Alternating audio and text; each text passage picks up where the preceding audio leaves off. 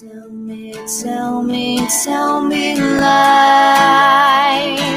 Tell me lies, tell me sweet little lies. Lies, lies, and lies, and lies. Well, that's the topic of today, and a little bit of truth, and a little bit of a little bit of crow serving actually um, today. It's going to be uh, quite interesting. We're going to talk a little bit about uh, something that I've talked about many times before over the years, uh, and kind of, um, you know, I think a lot of people are really upset that there was actually a plan or that there were people actually planning because just as they were about to kill the idea of there being a plan because they don't understand what the plan is, suddenly they see that there were people that actually had a plan. It's so weird.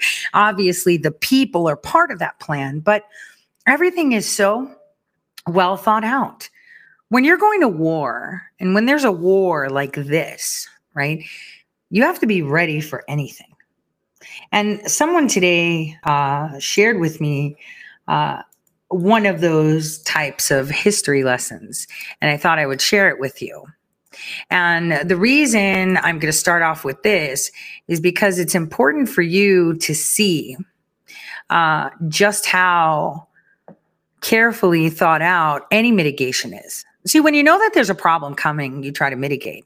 For example, if you know uh, that you are going to come to a cliff and you need to cross over that cliff, when you drive up there, you'll make sure you have an apparatus to be able to cross that gap.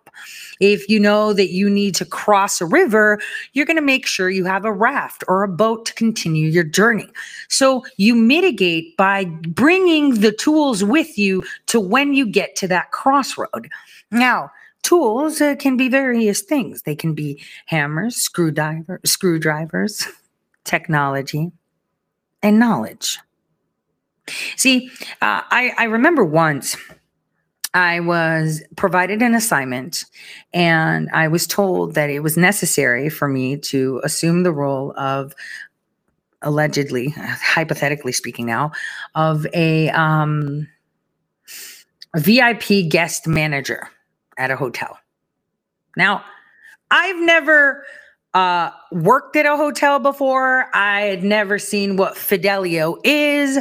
I had no idea what it was. And here it is. I'm supposed to be in charge of all these people because I'm allegedly training from one in the United States to learn how to do the job in Europe. Apparently, I had 10 years experience as well um you know the fake it till you make it is is is a funny thing.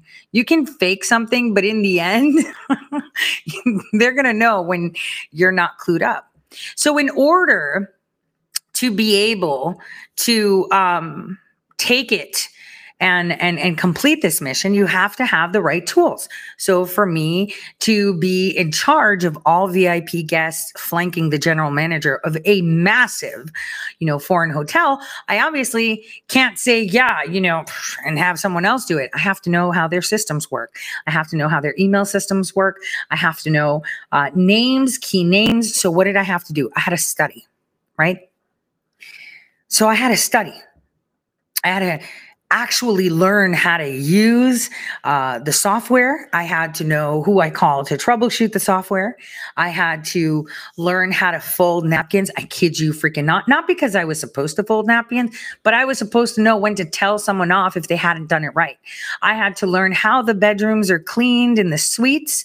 I had to learn how the flights are coordinated. I had to learn um, how I would delegate tasks to concierge. It is just, right? So I had to learn.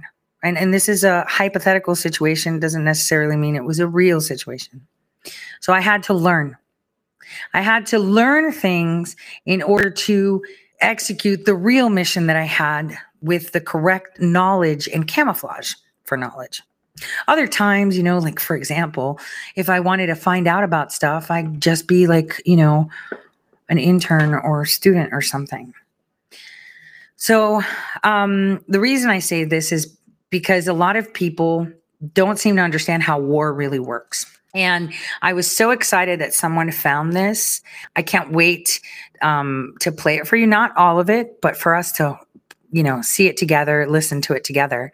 Um, this one is called, um, this was for ninth grade Excel elective. Students are familiar with Roman battle tactics as they previously studied um.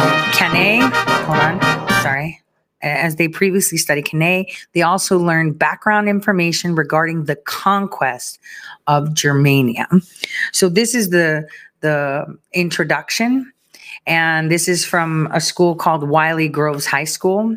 So I want you guys to hear how one of the biggest conquer strategies was done. And it, was quite incredible the way it was done because it was done by, take a listen. This is the Battle of the Teutoburg Forest. I know, I know. It occurs in uh, 9 AD, somewhere around September. We're not 100% sure exactly when it occurred. But what is fascinating about this battle is it is going to pit the organized might of Rome against what had previously always been the disorganized Germanic tribes. To, to start off with, So the teacher's notes say the lesson deals with planning and intelligence. Arminius became the enemy, so he knew the enemy. and you guys already know that uh, Germania had been pacified, but that there was a revolt in the Balkans that meant that most of the uh, Roman legions had to leave that area, leaving only three legions, or about 36,000 total Romans. Now, that's they're not all soldiers. All those people couldn't be soldiers. That'd be more than three legions, but it was soldiers, camp followers, people like that. And what's happening is the gentleman who is in charge of the Romans, his name was uh, Publius Quinctilius Varus. And Varus was a commander who was most well known for being brutal toward enemies. He's not the most experienced commander. He's not bad. He's just not the kind of guy you want in charge of a real important operation. And that's because the real important operation was in the Balkans. Germany was pacified. So you didn't have to have your greatest general there. And so Varus has about 36,000 troops. Most of them are infantry, but he does have some cavalry, right? Along with him, he has his Germanic auxiliaries or mercenaries. And these are led by Arminius. And we've already talked a little bit about Arminius. And what they're going to be up against is a bunch of Germans. Now, what you notice is if you take a look here, Arminius shows up as the leader of the Germans. But at this point, he's the leader of the Roman auxiliary. That's going to tell you that there'll be a little shift during the battle. The Germans had somewhere around 18,000 men. We're not sure. It could have been a little more, it could have been a little less. They had some cavalry, but we don't know exactly how many. All right. What you have is a situation where Varus believes that he doesn't have to work. Is a situation I just want to read this out from a podcast, peeps. Archaeologists have found few remains or even weapons that can positively uh, be identified as Germanic. So, what he's saying is that the leader of the Germania army there was this guy named Arminius, but Arminius was actually Roman. So, he became the enemy and led their army hmm, only to destroy them. situation where Varus believes that he doesn't have to worry about Germany. As a matter of fact, he's going to move toward the Rhine and relative safety and encamp for the winter. No one fights during the winter, it's cold. And so that's what he's planning on doing. He is met by a bunch of German chieftains. And what they say to him is, Can you please leave Roman soldiers with us for protection? Now, Varus hears this and he thinks, wow, the Germans actually want us here. And so, what he does is he basically gives each of these tribes a cohort or a little over 400 men. And he says, okay, yeah, you guys march and you act like police officers for each of these individual villages, and the rest of the army is going to head back toward the Rhine. Well, what's interesting is this And he says Varus feels this proves Germania and Germania is friendly and also demonstrates the depth of the strategy employed by Arminius. this was a plan hatched by Arminius. Arminius is not a Roman. He looks like a Roman, he acts like a Roman, he is in charge of Roman legions, Yes, he but is. his heart is German and he is leading the resistance. So, um, this is a very good uh, video to watch for all of you uh, on the other channels. We're going to talk about this strategy, but by not talking about it, but actually showing you about how nanotechnology has. We, we need to talk about transorganic real entities uh, and and what that really means. So, um, here we go. I've put the link in the chat. Uh, and I will be terminating the feeds uh, other than Twitch and Trovo. So make your way over. Uh, I do want to maintain those channels, and therefore I will not be um, showing and discussing my. Um, I mean, you can't talk about coronavirus, even if you're a handicapped kid that got injured from the virus, right? Because that's considered misinformation too. So, uh, the Battle of Teutoburg Forest is uh, quite interesting. I would highly suggest uh, that you guys watch it. And one fabulous comment was Germanic mercenaries like the Hessians from the revolutions, the same ones that we crossed the Delaware River in the middle of the night on Christmas Eve, two slain in their sleep, right? That's what's up. So, what am I saying without saying? There are plans within plans within plans within plans. And here is how they lay out and how history tells you exactly where the future is going. Now, if you remember correctly, and I will pull it up so that way uh, those of you that are online can see it yourself. And I did take away that annoying little pop out bar for all of you that, um, you know, told me that it was quite annoying. Hold on a second. Okay, there we go. I am going to share this page so I can show you what everyone's bitching about today. Here's the crow serving. So here we are on my site, toresays.com. We're going to put this in the search function of NSA. And you can also look at the reports, the video reports that um, Millie Weaver had done. So you can see on October 25th, 2019, I have an article that's titled Obama Plant in the NSA Allowing Ukraine and Democrats to Spy on US Citizens. Now, for anyone calling me disinformation, I'd like to say uh, I hope you enjoy your crow because I already told you. uh, surveillance goes both ways. So, um, for those that are a little bit confused and claim things, you know, this is what panic looks like. I just want, I just did a simple search on my article, right? And it clearly shows you Obama plant in the NSA allowing Ukraine and Democrats to spy.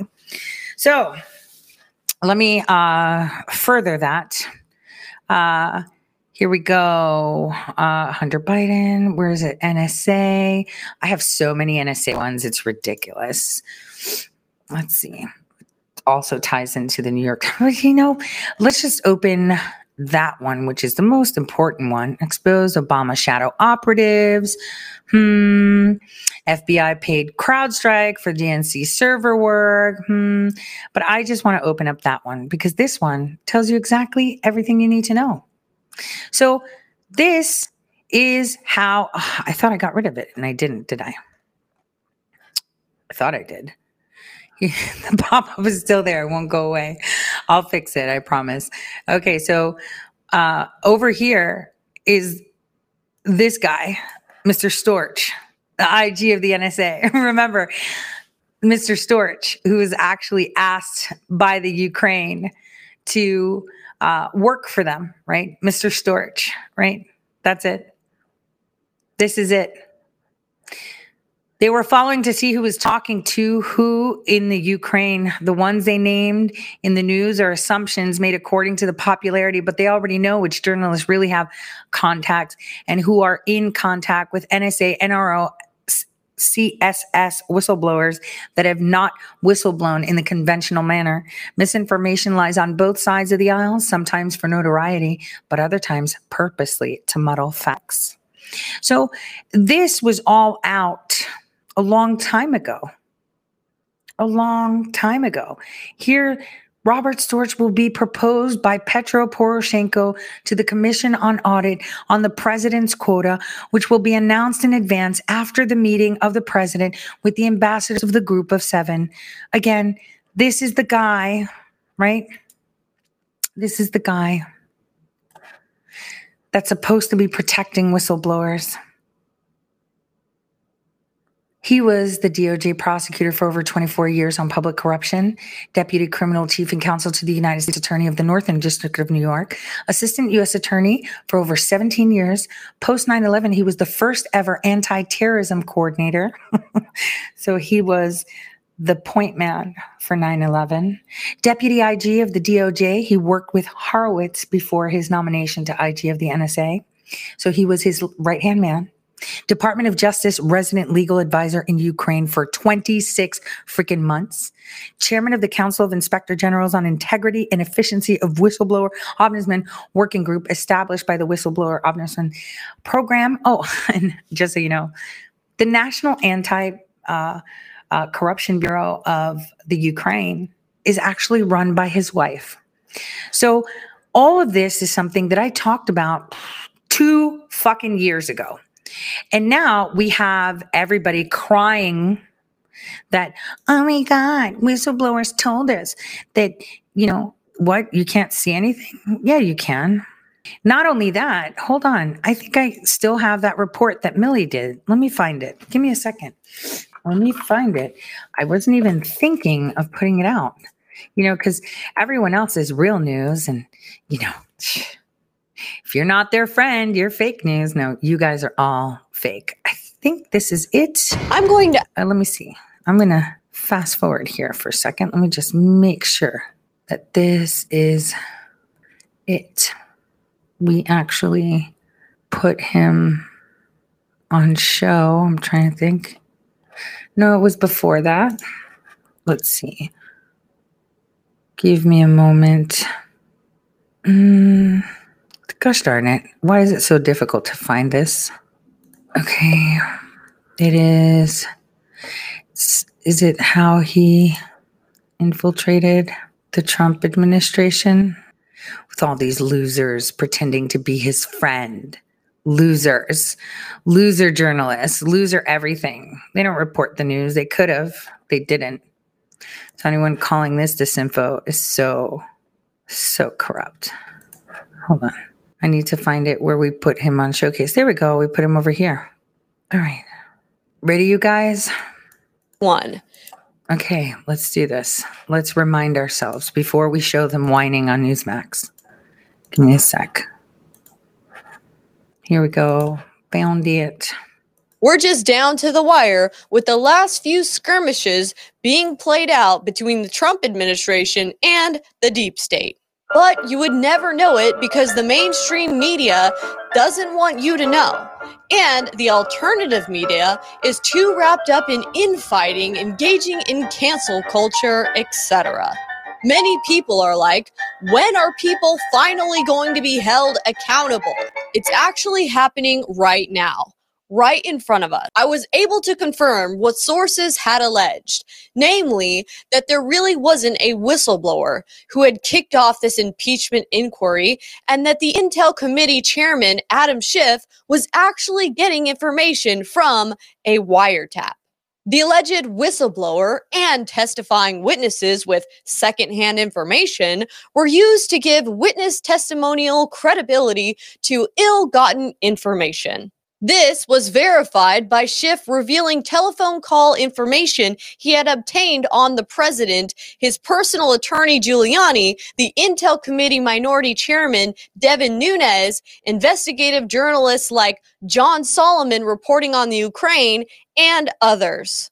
The call information provided by Schiff in the impeachment inquiry more than suggested the what, where, and how Schiff had obtained the phone call records. Later that day, after I published my report, Laura Ingraham had Sarah Carter on her show to discuss the developments regarding Adam Schiff's spying on the president. This is what they had to say. A knowledgeable source tells the Ingraham angle tonight that not only did Schiff get dirt from the secret subpoenas that he sent to phone companies, he also got help from the NSA. So, what we knew before, three years ago, when we discussed the expansion of the NSA under the Obama administration and how they allowed for basically spying on attorneys, spying on clergy. I mean, this is incredible. Spying on what On we what consider basis? privileged journalists. Now, what we're seeing is that Adam Schiff has taken this to the next level. And what he did was then expanded that put it out into the report and then used all the secondary contacts that he wanted exposed exposed He in the got help. report. He got help from AT and T, and he got help from someone else in the government. Our sources are saying it's the AT&T. NSA. Absolutely. That is exactly what I've been hearing too from my sources. It shouldn't be a surprise that when the president tweeted, Where is the whistleblower? I quickly responded that according to my sources, the whistleblower may actually be a wiretap. The president tweeted two days later with, There is no whistleblower. If my source can be publicly writing and tweeting about it for the last two years now, obviously the president knows about it. So the president knows about it, but obviously a lot of clowns don't know about it. See, I would be giving the truth, but no one wanted to look at the truth. No one wanted to talk about the truth. And you know, it's quite interesting because yesterday I came across this, and you know, uh, Patrick Byrne years ago uh, told me, hey, you should put down that if they delete your content, that they're tampering with a whistleblower. I want you to sit and think for a second.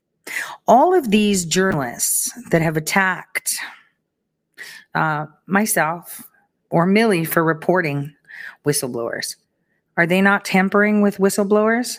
You have to ask yourself, why would they try to silence a whistleblower? You remember when John Here to Help first came out? How many people trashed him? Actually, a lot of people jumped on to get content like Santa surfing and then they trashed them. Why? Who is controlling what information you are allowed to have access to?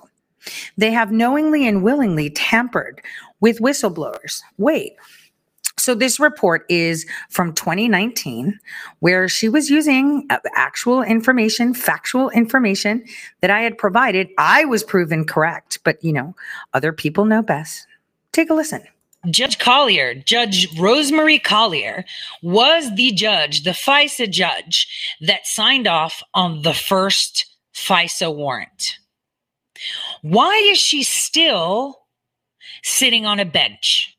She says the full scope of non compliant querying practices had not previously been disclosed to the court. There was a preliminary um, discussion to see why they didn't dump the data for 72 hours. So here's where the cover up begins. And that is from 2018. So at that point, it was time to confirm other information reported by our source. Since we are assuming there's no whistleblower and that there was continued electronic surveillance of the president and the people around him, how is this possible? The NSA 702 upstream mission of the intelligence community has morphed, giving them more data collecting authority, all with the blessing of this court. There's a dragnet of surveillance now in place. where everyone's electronic communications are stored for 72 hours. Everyone's and everything. all the devices in your home that could potentially spy on you. These devices include Amazon's Echo, Google Home, networked video games, smart TVs, Facebook Live, laptop Skype cameras, home security cameras, baby monitors, and internet connected appliances like Samsung's new Family Hub refrigerator that has web connected cameras inside. Anyone accessing this database has to log in and log out, which would be noticeable by anyone with oversight, leaving only one possibility the Inspector General of the NSA. Hello, I'm Rob Storch, and I'm honored to serve as the Inspector General at the National Security Agency. Who just happens to be the person who allegedly received the whistleblower complaint that kicked off the impeachment inquiry. Another thing we do that's really critical is we keep not only the head of the agency, but also the Congress as the people's representatives timely informed regarding what we're finding in the agencies. And that's really critical for Congress to enable it to carry out its constitutional oversight and legislative functions. But to understand how the IG of the NSA is implicated in providing intelligence to Schiff absent any whistleblower, we must first understand how the FISA court was allowing illicitly obtained NSA 702 upstream over collection in the first place. As soon as we began diving into the presiding judge of the FISA court, Judge Rosemary Collyer, who was instrumental in facilitating extensive overcollection from the NSA 702 upstream, our computers and phones were hacked installed with malware and blocked via proxy servers from gaining access to the internet, specifically our source material for this report, while our phones began taking on a life of their own. You only get flack when you're over the target. By the time we got our computers cleaned up and our phones acting relatively normal again, Inspector Horowitz had testified in the Senate. We are here at the Senate Judiciary Committee hearing where Michael Horowitz has been testifying, and they've just been spying on the president, lying right before the Senate. I mean, I didn't have much anticipations or expectations for Horowitz, given that he's an Obama holdover. The presiding judge of the FISA court had issued a condemning letter about the FBI's misuse of the FISA court. But I knew better. This was the beginning of a cover up. But to understand the cover up, we have to travel back in time where the chapter of this story began. The main reason they were going for the FISA warrant initially was to go back historically and seize all his emails and texts and all that stuff from back m- months and even years. So they were covering the period that he was in the campaign, and that's exactly the reason they went for the FISA to get that stuff. The answer to the question about whether that was just some misguided effort or a plot is how did it all start? And that's why you see John Durham looking back at the efforts and the actions of people like Jim Comey and John Brennan to look and see did this start before the official crossfire hurricane date of July 31st. I've seen classified documents that indicates that it did. In 2016, I had directed our Office of Compliance, let's do a fundamental baseline review of compliance associated with 702. September 26, 2016, Collyer realizes that since late 2014 through early 2015, there was overcollection of data. John Carlin, former head of the National Security Division, submits his certification, section 702, and then resigns. We were doing queries unknowingly to the operator. So all of the queries were actually known. I have done extensive shows on this back in 2019, warning for 2020. So uh, again, I'm just flexing the hey, I hope all of you eat crow and be very careful because, like I said, people will not be able to walk out on the street without being harassed by the people for what they did. If you think that's just referring to the Democrats, you're very mistaken. We know who the Democrats are. They get tomatoed by their own people too. It's those that tampered with actual whistleblowers hmm, that are the problem. You have to ask yourself look at who attacked whistleblowers. And hey, now all this information is coming out. Wait, there's more. Wait, there's more. Let's look at them crying about it today. Uh, This is really, really important. You should see them talking about the NSA surveilling, uh, you know, uh, President Trump and his administration and people. And it's like, why are you crying now? I told you so. So the question we should all ask ourselves is if they knew, why didn't they care then? Why are they so caring now? That's a very good question. In government against political foes. We know what the IRS did to the Tea Party, and we know the FBI spied on the Trump campaign. Well, now we are learning the Biden administration is employing the same tactics. My competitor over at Fox News revealed an NSA whistleblower confirmed to him that the NSA is spying on him and his team. So now conservative talk show hosts are targets too of the Biden administration? Of course they are. I'm sure more, more are being spied on as well. And today, I learned something possibly even more troubling. After President Trump took office, the spying on his team apparently continued. A rogue intelligence community loyal to the Obama Clinton Biden axis of corruption apparently spied on members of the Trump White House. That Let's just stop this right here. They're reporting this on June 29th, 2021, when I was reporting on this in 2018. 2018, when I started with big league politics with my name on it, because I had given every single journalist that documentation. I said, read what the judge said. It's out in the public. Read it. So all you have to do is listen to my old shows about Judge Collyer and how she spanked the crap in September of 2016, how she spanked Comey, Clapper, Brennan, and Lynch with the 702s. And I told you how bullshit it was. How bullshit it was that, you know, they were saying, oh, it's human error. Oh, it's an algorithm error. And they dragged their feet to have an excuse. And when she saw that it still was out there, the warrants were still out there, she was like, yo, you know, you're constantly getting extensions 90 days, 90 days.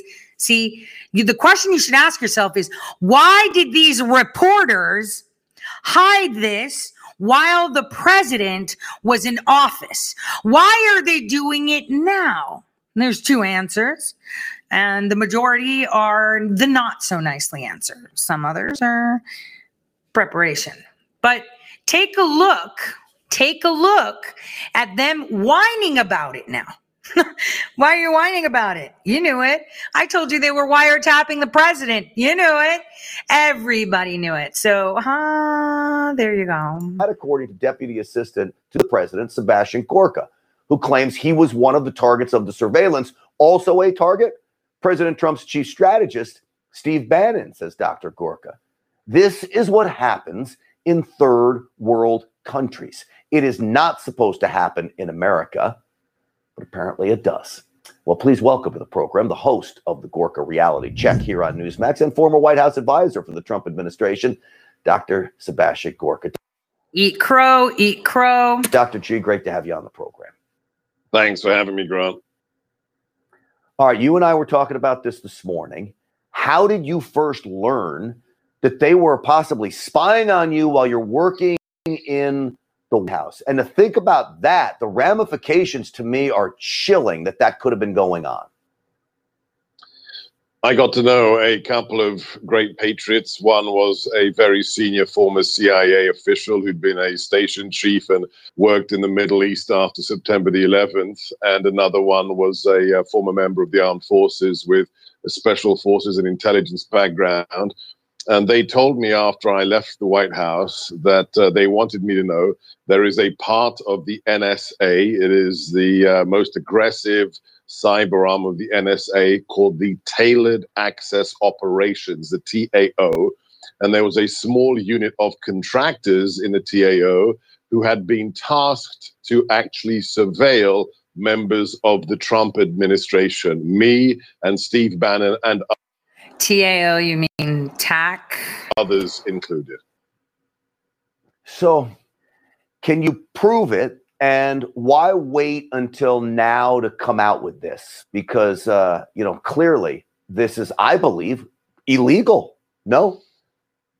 Well, it utterly is, and uh, the methods they used are absolutely unconstitutional. There's a, a dodge they worked out called traffic shaping, where they whereby they know that they're not allowed to spy on U.S. Uh, persons in the United States, but they know that internet communications are absolutely global. So the NSA uses its capacity to shape internet traffic to move the nodes of connection. So instead of my email going from Washington, D.C. to New York, they route it through Malaysia and they say, oh, look, that's a foreign communication. Therefore, we can intercept it. So with traffic, Ah, that's a lie.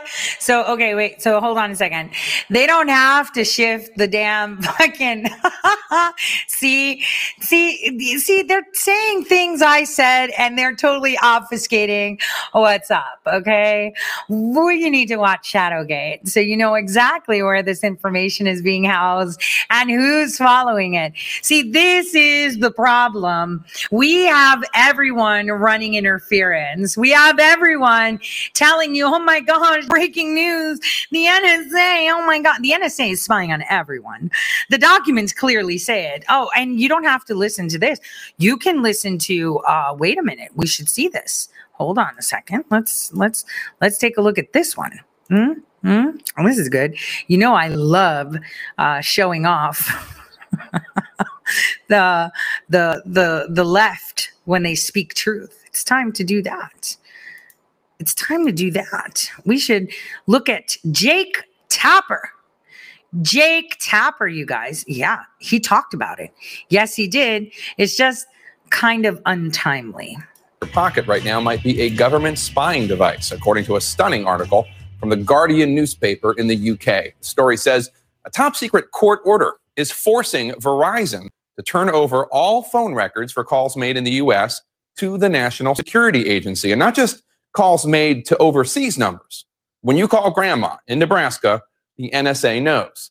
This is a wide, indiscriminate net. They're not even looking for someone specific. When a call is made, Verizon turns over this information the phone number, phone serial numbers, the location the call comes from, the time of the call, the duration of the call, and all the same information for the person on the other end of the phone, even if they're not a Verizon customer. And if you move from one tower range to another, you can be tracked.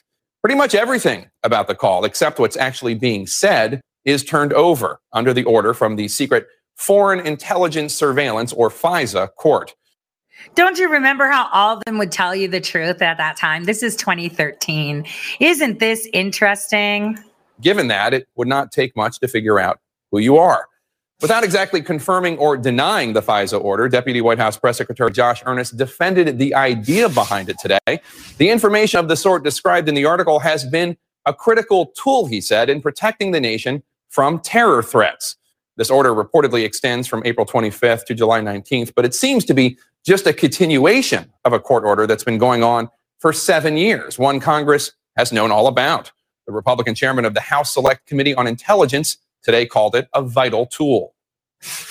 Within the last few years, this program was used uh, to stop a program, excuse me, stop a terrorist attack in the United States. We know that. Uh, it's it's it's important. It fills in a little seam that we have, and it's used to make slip. sure that there is not an international nexus to any uh, terrorism event that they may believe is ongoing in the United States. So, in that regard, it is a very valuable thing. And in all likelihood, this court order to Verizon is just the only one we know about. You know who would be, you know who would be really angry about this government snooping?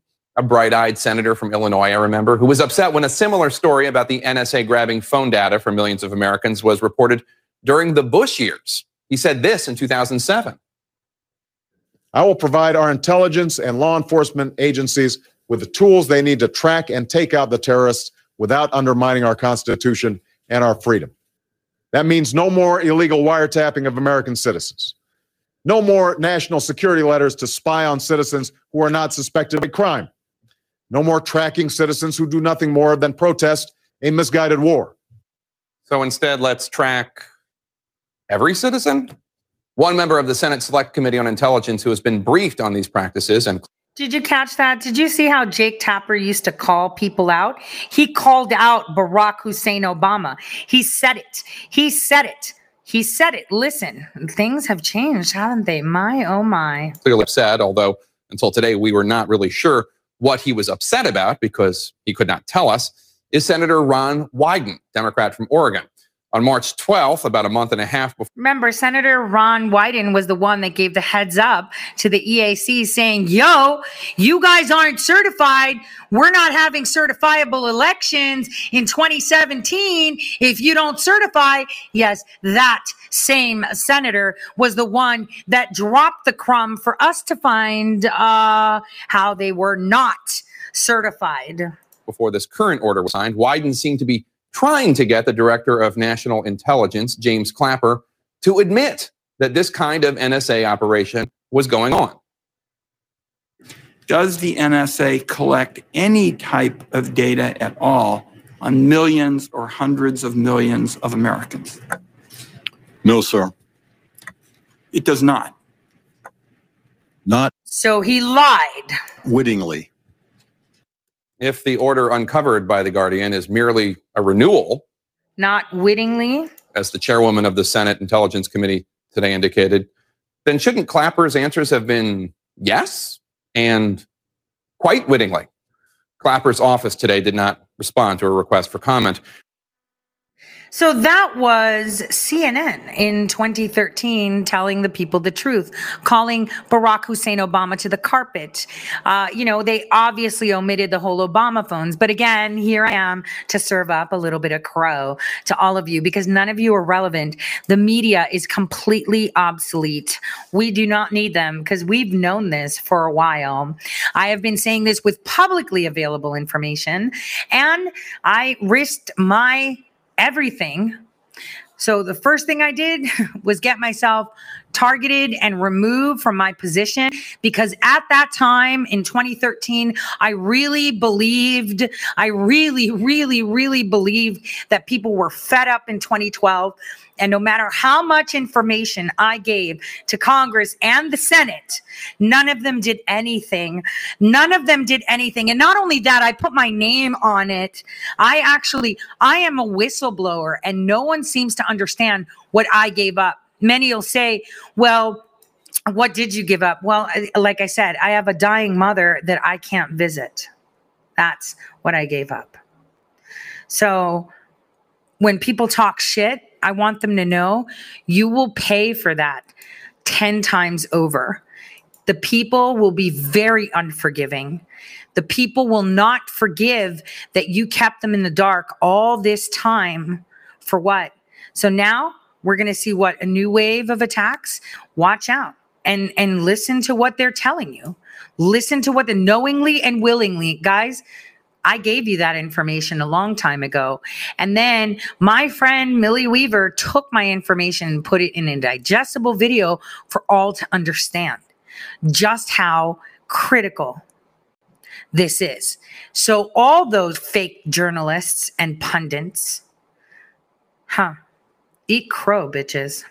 shaping, they break the constitutional restrictions on the NSA and they spy on people for political purposes. Uh, as to proof, um, a very, very highly respected journalist has uh, has the evidence, and she promised me that she will uh, publicly uh, disclose her sources. So when she does that, uh, we'll have something to refer to. But what Tucker said is not an accident, and uh, we know this. Whether it's uh, uh, whether it's uh, Mi- whether it's Mike Flynn being surveilled, whether it's this so-called Azra Turk, this FBI asset that was used to try and entrap George Papadopoulos in the UK, we know there is a political perversion of the intelligence community by Obama holdovers. And if you Why are they talking about it in 2021 when we told you in 2018? I told you myself in 2018. Only very few people saw that, right? Then I told you again in 2019. And then I had Millie Weaver tell you it in 2019 in a very digestible manner. Yet now we have them coming out in 2021 saying that they have a journalist, a female journalist who will come out with her sources to tell them who are you going to prop up? Because you're obviously not propping up the whistleblower that told you in the first place. You can real quickly because we're short on time These are deep state, as I said, Obama, Clinton, Biden, the, the access of corruption loyalists deep in government. But you're working for the President of the United States. He's the commander in chief. The national security implications of rogue agents inside the United States government uh, frightens me. And the information they could learn, they could do great harm to this nation. Real quick, I give you the last word. One last piece of evidence. I was given a special task, the kind of terrorist task uh, to work on with regard to the Middle East. I wanted to get uh, three of my former pupils who are uh, FBI agents detailed to me in the White House. That should be easy. Clearances are passed and they come and work for me. It should take two weeks. For six months, it didn't happen. Every week, I went out to the HR department and said, Where are my guys? Where are my agents with the clearances? They never arrived. And finally, a good guy at the FBI came to me and said the following these are his words, senior FBI agent. Sebastian, you need to understand you're never going to get those detailees because the seventh floor of the Hoover building looks at the Trump administration as, quote unquote, Grant, the enemy. The man elected by 64 million Americans is the enemy to the FBI. Their hatred of President Trump and his love of freedom put national security at risk by not giving you the men and women that you need to do your job inside the White House. We're going to keep following the story. I know you're going to keep following the story. No, you, they need to go back in time and follow the real story. Not only that, I actually explained in this article over here that I'm going to share with you now how and what I did to make this known. So, in this article here, I talk about an Obama shadow plant that was ousted from the ODNI. So, when um, uh, our amazing Rick Grenell with his sexy satchel uh, goes uh, into the ODNI temporarily, she leaves. So, in this article, I tell you who she is. She was the one that was the point person in the US for WMD in the White House. This bitch was the one that outed me. And this is the chick that took me down when I started to be putting things together. So I wanted to make it clear I have been extremely transparent and straightforward I am a whistleblower, and nobody took that as they should. Nobody took that as they should. So I urge all of you to go back and look at my articles. I already spoke of this a long time ago, a long, long time ago. The NSA spying, long time ago. And the thing is, it's not just from the inside knowledge. I cannot violate right? I cannot violate, uh, you know, uh, it's general OPSEC, right? I can't show things that don't have a chain of custody. I can't speak of things that will throw me into a cell. But what I can do is I can wait to find the right, the right publicly available information in order to usher in the facts. And that's exactly um, what we have been doing. So, as you can see, the statement, future proves the past, is showing you exactly what it is. There's so many whistleblowers out there, so many that have been trashed, that have been completely trashed. Why? Because you can't fathom that there are what? Compartmentalized operations outside of your purview. Oh, man. If people actually knew just 10% of the truth that are currently serving in any of these agencies they wouldn't be able to sleep at night. They wouldn't be able to fathom how it is. And when people say technology today, you have no idea the technology we have. So, this is why we're going to talk about my favorite graphene. And this is why I disconnected from the other channels, only because we're going to touch base on uh, nano science, uh, transorganic real entity science. Uh, it will be an introduction. But before we do, I want to show you what the US GM, the US Agency for Global Media, had to say about supporting real journalists. This is really important, and you, you're going to remember this later, coming this summer. Uh, it's going to be quite fascinating to watch what happens. And from none other, Adam Schiff. Here we go. Hello, I'm Congressman Adam Schiff, and I'm proud to co chair the bipartisan Congressional Press Freedom Caucus. This week, President Biden will meet with Russian President Putin. And I know that the entire world will see a strong and forceful America, and one that won't turn a blind eye to Putin's authoritarianism. Recently, Putin took the extraordinary and egregious step of freezing bank accounts and targeting journalists working for the free and independent broadcast network Radio Free Europe and Radio Liberty. A free and independent press is essential for a free society, and Putin's actions have provided additional and disturbing examples of the lengths to which he will go to silence individual journalists. There are few places in the world where a free and independent press is more necessary than in Russia, a place where political opponents are routinely silenced, Is he referring to the United States of America? I just want to make sure. elections are not free or fair, and people suffer under the weight of corruption. Sounds Across like the globe, the USA Today. An indispensable purpose in the societies they serve, and no reporter should ever face violence or prosecution for doing their job. Hold on a second. Uh, how many people have been canceled? Not allowed to use Cash App, PayPal, Venmo, platforms, not free elections. Is he describing the United States of America? So we cannot sit quietly as Putin or any opponent of a free press attempts to silence or intimidate journalists who are striving to tell the truth. President Biden.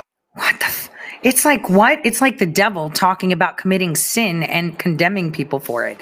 Are you kidding? Listen to this. Biden has many pressing issues to raise with Putin, but I am hopeful that he will be advocating for the right of the press to do their work without a target on their backs from autocratic regimes like Putin's.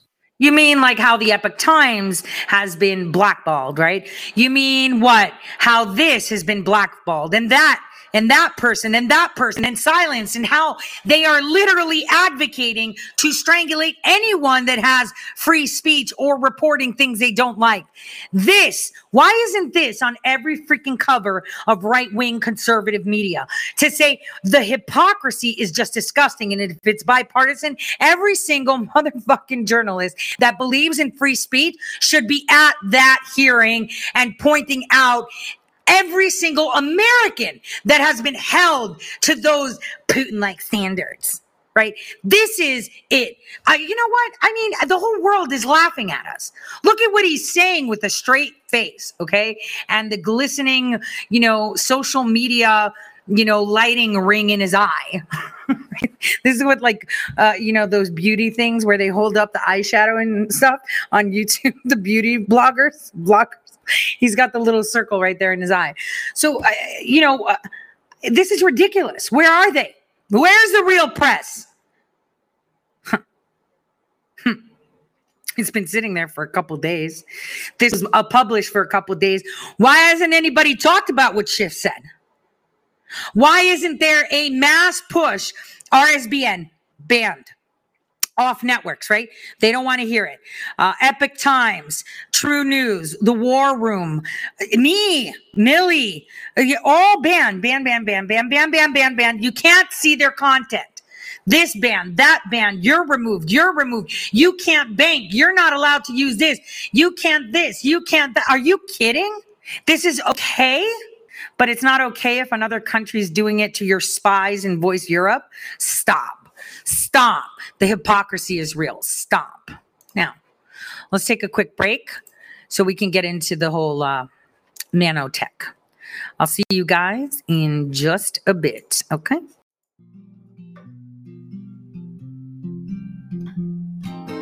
I don't want to set the world on fire. I just want to start a flame in your heart. In my heart, I have but one desire, and that one is you. No other will do. All right. welcome back, everyone. So now we're going to shift a little bit gears and put our thinking hats on and uh, kind of understand uh, a few things of about nanotech and quantum systems. Um, I had mentioned many times before about this. Uh, you know, Latino that I had uh, the pleasure of sharing a desk together for a long time.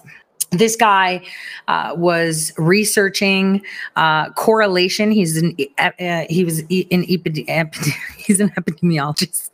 Can't speak today, and um, he was looking at the correlation of uh, coexisting diseases such as uh, malaria and HIV. So, as I was learning about his studies back in 2010 and 2009 and 2010, 2009 is where I was aware that he was getting that um, uh, fellowship thingamajiggy postdoc stuff uh, at the University of Kentucky. I um, happened to sign up for a seminar. Uh, to spend time with him and got to learn a lot about his research. Now, yesterday we talked about being hyper focused and target fixation. So, this is a very good example of that. See, he was looking at the correlation of prostitutes that were HIV positive and how people that had malaria, when they had sex with these prostitutes, they wouldn't get HIV.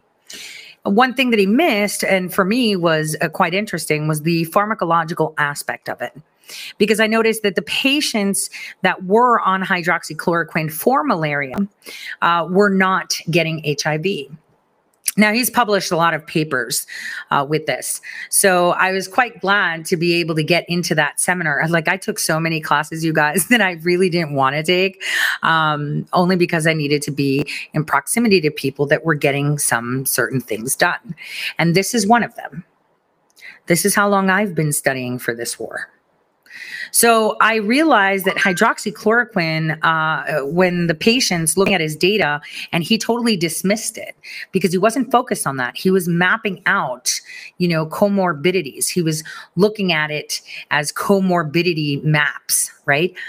Um, what I noticed um, that he missed, which we found later on in the future timeline that he had missed, was that uh, hydroxychloroquine and, and, and, in general anti-parasitical medications uh, because the, he also looked at the correlation with the hiv transmission with other um, morbidities that were parasite and bacterial um, uh, correlations. That's what he does. He like maps out um, kind of like a heat map of comorbidity co- coexistence of uh, certain uh, diseases. Anyway so I sat with him and I saw it. And obviously, you know, I had mentioned it once to him. I was like, you know what? It could be hydroxychloroquine. He's like, well, that wouldn't make sense. It's not supposed to have that type of um, property for HIV. Now, what makes HIV so interesting to me? And what hydroxychloroquine, what I saw, was doing to that. And this is where I went into studies because this falls into other uh, classes that I took and one of them I actually shared my memory on Telegram it was from 2009, uh, where I was uh, looking at and studying uh, the effects of uh, certain uh, signaling pathways for Alzheimer's and what would cause it. And again, when people are target fixated, they don't pay attention. So here's how you can, uh, you know, understand how they're. I shouldn't say that I'm going to hold that. Not for now. So let's go to HIV. So here's what HIV does for those of you that don't seem to really understand it a lot, and I'm going to try to simplify it. It's not exact, but it's a simplification. HIV, I want you to envision in your mind a little sphere, right? And that's a cell, right? And what happens is is that this cell creates little receptors on its surface like antennas that um, bind to other cells. That could be skin cells. I'm just spitballing here T cells, B cells, heart cells, uh, you know, lymphocyte, any lymphocyte you might think of, uh, any any cell. So it's basically like a ball that can attach and destroy and seek and destroy any cell. It has antennas. The way that it gets activated is if there's a binding to that receptor, meaning it doesn't have to like touch with the skin cell, for example, right? Because it's not activated, right? It needs to be activated to be like, oh, shoot, I see you. Because cells like this can't see, they don't have eyes. Okay. They don't have eyes, but what they have are receptors. And these receptors get these little um, picture, uh, what, ooh, I'm trying to think. Picture the letter Y, okay, and place it on a ball. As that Y sits there, it has a very specific shape of that Y. It could be curved or whatever. And it has to identify with a very specific ball that has to fall in there to get the big ball, the cell, activated to do something. It's a it's it's highly precise. So uh, the pockets are very precise. The coding is very precise. It's super precise. I can't explain it otherwise. HIV has the receptors for everything, so it can be activated for anything. And this is why you're immunocompromised because no matter if you get sick for some reason, uh, hyperactivity within your body of your innate blood cells, uh, meaning your B cells that are your innate response, and, and then further on your T cells can actually activate HIV within you that's sitting there and just hanging out. And this is why you die from something like a common cold because you have HIV. You're immunocompromised. Um, and this goes back to um, just binding of atoms in a specific. So rather than me show you how ligands bind, um, how there's binding in cells, I wanted to show you this crash course in chemistry. So you can envision elements because you're going to need this for graphene um, correctly. It's almost the same thing. I've said, you know, it's not how what binds, it's how it binds. And atoms are all different on how they interact with each other. So how a metal can interact with, you know, your a biological cell, it's all about the curves, the structures and the electrons being exchanged. So I thought we can start with that and uh, see this nice crash course in chemistry uh, because he actually simplifies it quite well. Okay. And um, I, I really like the way he did it.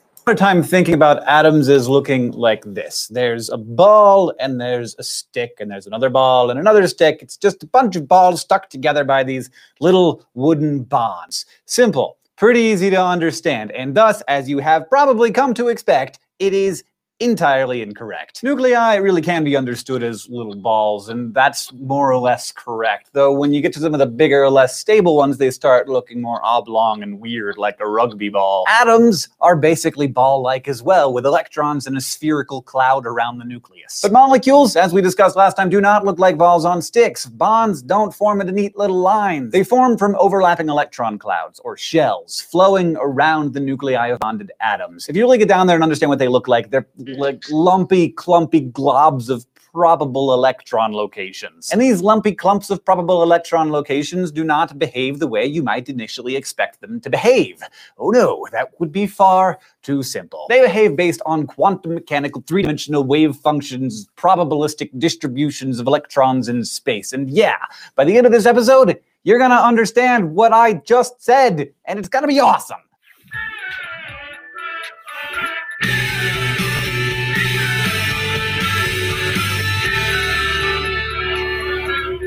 Let's start with water, because all the interesting things on our planet start with water. It's also universally common, not just on our planet, but in our galaxy and our universe. Case in point, in 2011, astronomers discovered a cloud of water ice surrounding a black hole that contains 140 trillion times more water than we have here on Earth. And while we don't have any confirmed worlds covered in water outside of our solar system, we do have some right here in our solar system. Europa contains so much water, probably salt water, that its entire surface is just ice. What did any of that have to do with atomic orbitals?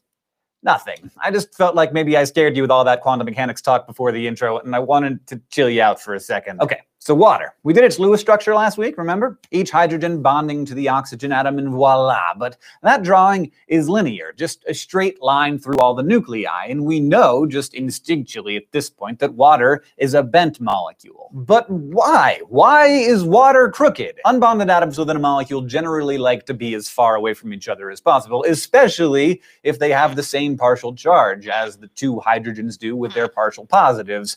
But something is keeping those hydrogens closer together than they would like to be. So why on earth are they not stretched out as far away from each other as possible? I ask this because if they were, the water molecule wouldn't be polar. And if water was suddenly nonpolar, we would all instantly die, as would all life on Earth. And suddenly we realize that this seemingly normal thing that we all knew about the world is really weird. And weird stuff is my favorite stuff because it means interesting questions. Interesting questions I want to know the answer to. It's an even more compelling question than what the heck is a quantum mechanical three dimensional wave function? Well, of course, the answer to this question has a great deal to do with quantum mechanical three dimensional wave functions, so let's start there. Oh, look!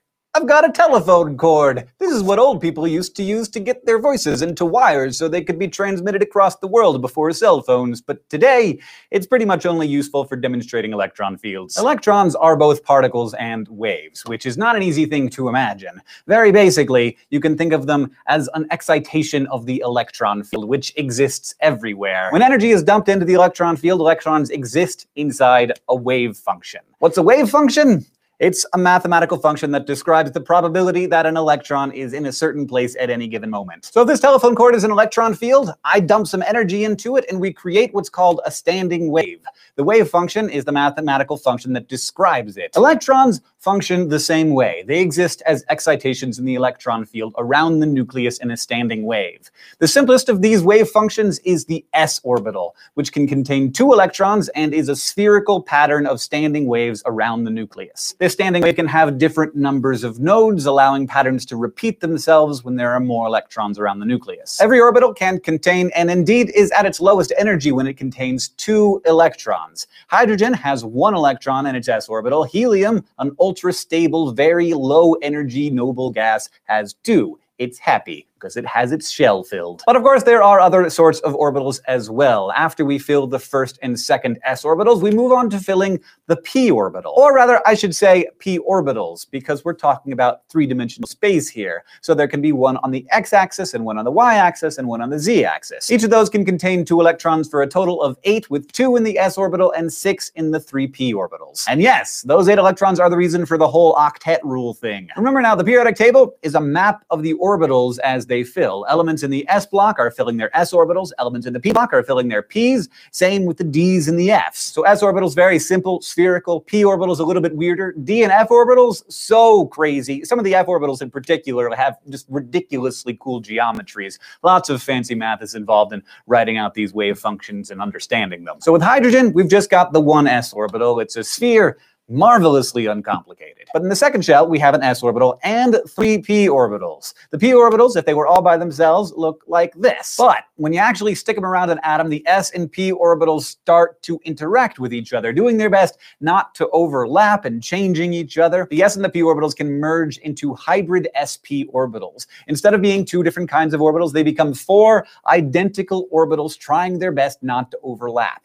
This is called orbital hybridization. When the s orbital hybridizes with all three p orbitals, it's called sp3 hybridization, and it forms a tetrahedral shape. And this is that tetrahedral shape. It's the easiest way for all the orbitals to form something like a sphere around the atom, but not interact too much. I didn't do anything fancy to make these balloons take this shape. I just tied them together at the base. They naturally form this shape because they can't overlap with each other. And yes, this is exactly what's going on with water. In water, eight electrons are arranged with two in each sp3 hybridized orbital. Two of those electrons are from hydrogen, six are from oxygen, including two lone pairs. Those lone pairs, even though they're not participating in any bonds, still have their orbitals. And so water is locked into that tetrahedral structure. No matter which orbital you stick the hydrogen atoms to, you're stuck with an asymmetrical molecule. That, along with the difference in electronegativities of oxygen and hydrogen, leads to the polarity of water and the existence of life. But So, uh, that being said, now that you got a little bit of a, a, a, taste of how uh, water plays a big role, I think we should move over to graphene. So, fun story. Uh, fun story. Years ago, I met a guy, happens to be Greek, and in his basement, uh, well, in his garage, he's into biotechnology. He invented a method to uh, mass produce graphene oxide, which is the graphene that they want. So, the way they want graphene, so little specks of it are just enough. So, um, the way that they, uh, the way graphene works is because of its structure. It has a very specific structure and it's actually very, very tiny. Uh, Dr. Hare actually created a video uh, a while back that um, talks about this. This is from a long, long time ago. And I, I think it's over 10 years old. Um, let me check actually. It's, a, it's 11 years old. And um, he breaks down uh, the structure of graphene. And someone in the chat I saw realized what I was saying. So many, many times I have said this and I stick to it as a story. Uh, clementines, mandarins, uh, when you're sick and uh, you have the the travel bug, you know, where you get like the, the sniffles, you get a little bit of a cold. The one thing that I have said is eat them because the structure of how they deliver uh, vitamin C to increase the turgidance to, to make your mitochondria more turgid in order to produce better and to be able to process radical oxygen species better, you must eat it because the structure presents itself different. And someone said, Holy crap it's hexagonal. So that's specific. And I tell people it's not like eating one or two. Uh, it's the structure on the way it's delivered in your body. You can get intravenous, um, intramuscular deliverance of vitamin C. You can drink it. You could do it sublingual. But unfortunately, they're not as potent as mandarins or clementines in the way it's delivered. Oranges aren't even that potent, but those are. And it's because of the structure. And that's why, you know, when people are like, well, I had a couple, I said, you need to eat like a lot, like increase the level to like what you would think. It's just like you need to get one bag that's like usually three pounds, eat the whole bag. That's what I tell people. Have one whole bag. Maybe, you know, you'll be attached to the toilet a little bit the next day because that's what an increase in vitamin C does. It gives you the runs a little bit. But guess what? within 24 to 48 hours, you will be done with whatever cold ails you. And that's because you're fueling your mitochondria, which are the batteries of your cells, to actually target radical oxygen species. So, um, that's why I um, I have been saying it. It's because of the structure. So here we go into structure. You should understand the structure of graphene to understand why I have been talking about it for years. For years. Pretty interesting stuff. So let's talk a bit more about graphene. Now, graphite is loads of hexagon sheets, one on top of the other. If you remove one of those hexagon sheets, you get a single layer of graphite, which is called graphene. And in principle, it's basically hexagons uh, surrounded by hexagons, surrounded by hexagons. Uh, but of course, there's always the edge where the bonding isn't really satisfied. So if we take, for example, the he one hexagon ring, you can imagine putting hydrogen on the end of each of the atoms, and you end up with uh, C6H6, which is benzene. And of course, as they get bigger, the sheets, you're going to have proportionally less and less hydrogen. But in principle, every graphene sheet is probably one of these hydrocarbons. It's called a polyaromatic hydrocarbon, a PAH. Just to remind you how small these things are, if you put 3 million graphene sheets one on top of the other, it would only produce a crystal of graphite one millimeter thick. So how do we make a graphene sheet? Well, one way is to take a pencil, which is obviously graphite, and actually draw with it. Because as you draw with a piece of pencil, fragments of graphite are coming off. And some of them will be single layer pieces of graphite. In other words, graphene sheets. And I can show that a very simple experiment that you can do. If you get a, a battery and you wire it up to a little LED, and I, on here I've got two metal contacts. And uh, if I get a bit of metal, I've got a coin here, and I put that across here, it completes the circuit, and you can see that the LED lights. And that's because the coin's conducting, of course. Well, graphite is a very good conductor as well. So if I take the pencil and just make go across it with the pencil here, I'm building up layers of graphite sheets, and you can see that the LED lights. Um, and so if I take, a rubber, for example, I can rub out some of these graphite sheets. Or I can use a bit of tape. Using the sticky side of the tape, I can remove lots of these layers, and you can see that the LED brightness goes down. And if I was very clever, and probably very lucky, I could probably get it so that there was just a few graphene sheets, and I could actually measure the electrical properties this way. And it sounds very primitive, and it is very primitive. But the actual researchers in the field didn't do anything that more complicated. What they did was they got a crystal of graphite, I've got one here, and with a bit of tape, you put that on the crystal, and actually you do this a few times to remove the impurities. There might be hydrogen and water and all sorts of stuff on the, on the surface of the graphite. But once you've done that and you've cleaned it up, you take a fresh piece, put it on the crystal and pull it out. And actually what you've got is fragments of graphite picked up by the tape. Now, if I bend this over, what we can do is we can then uh, capture the graphite on both sides. And as we pull it back again, we can separate out these fragments of graphite and split them in half. And if we keep on doing that with these fragments, using the sticky, sticky tape, we can actually halve and halve and halve and halve these graphite fragments. And eventually you can make single layer pieces of graphite. In other words, you can make graphene sheets by nothing other than a piece of tape and a bit of pencil, basically. A better way of doing it is actually to get a piece of silicon, which is very, very flat, and draw the graphite across it, just like where you draw with a pencil. And sheets will come off onto the silicon.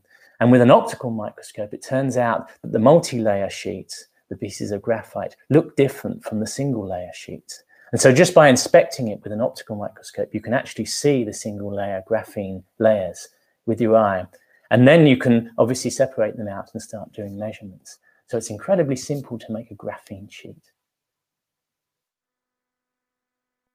So why is graphene so interesting? Why did it win a Nobel Prize in physics?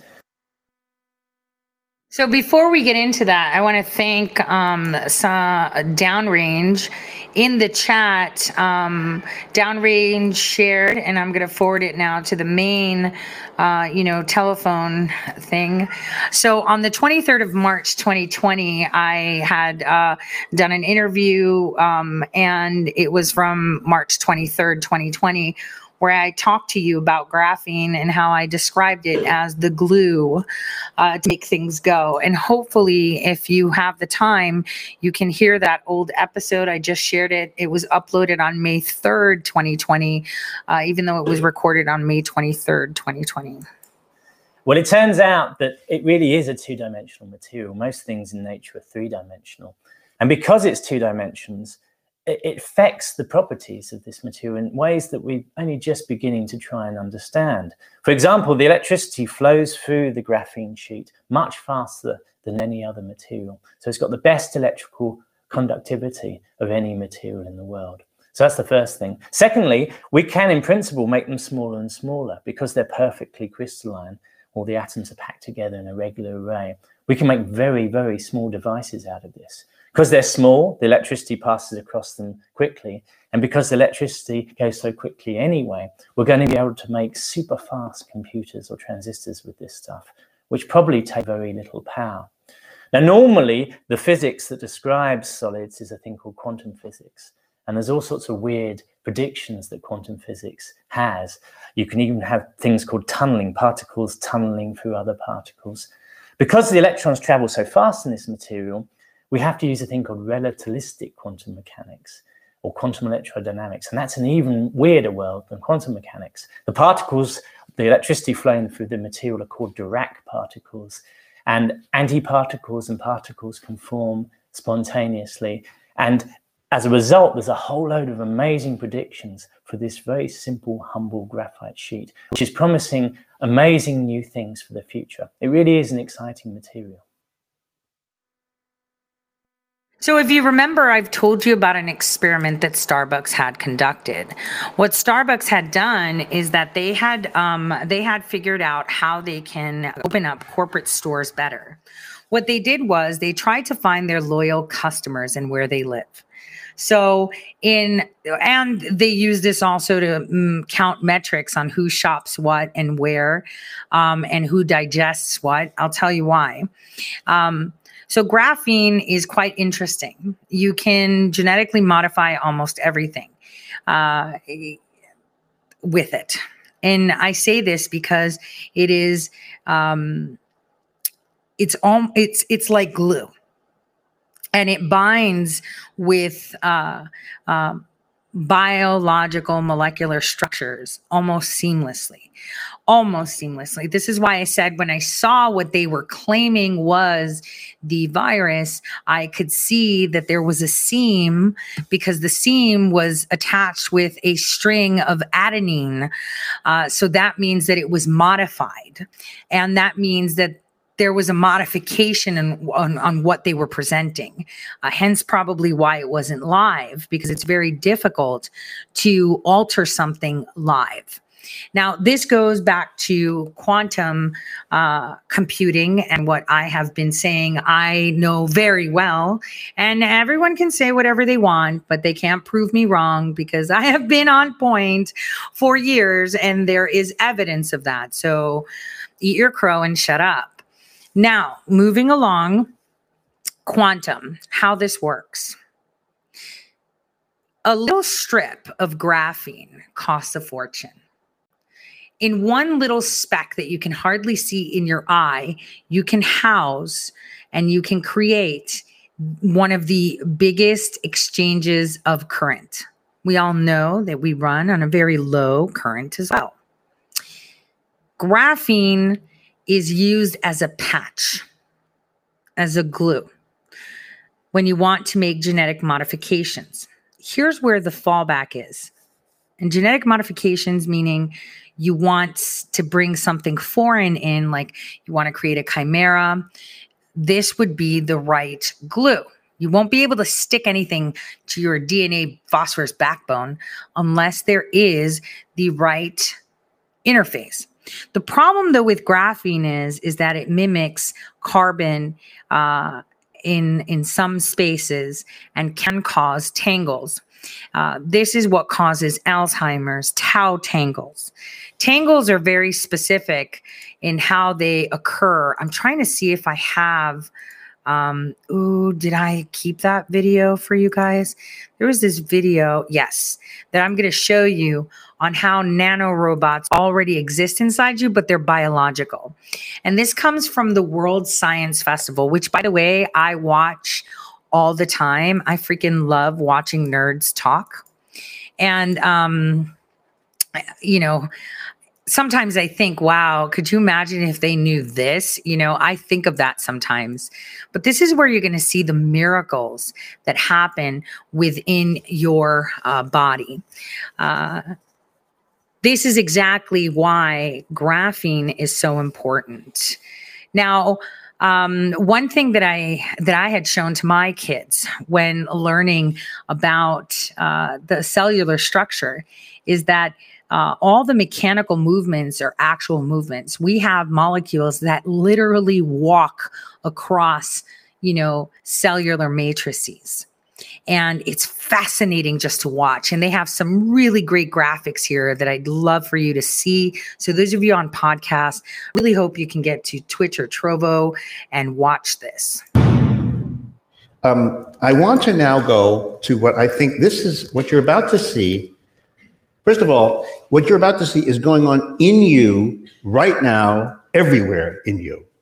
We're going to let you look briefly at a cell made by the chemistry department at Harvard University, which was getting a little worried they wasn't getting chemistry majors. So they thought maybe they should do something jazzy. So they know that textbooks in chemistry, you know, the chemistry always looks like circles and very boring.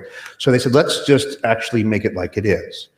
So, So this is basically what you what's going on in your cells right now. These are different fibers assembling, disassembling your cells. What this is is a this this is a, a, a molecular machine that walks around in your cells right now. It's called a kinesin and transports things. So, for example, when things want to move around your cells, they don't just float around randomly. They I- actually I like actively that. moved around with little machines, little robots, nanobots that power your cells.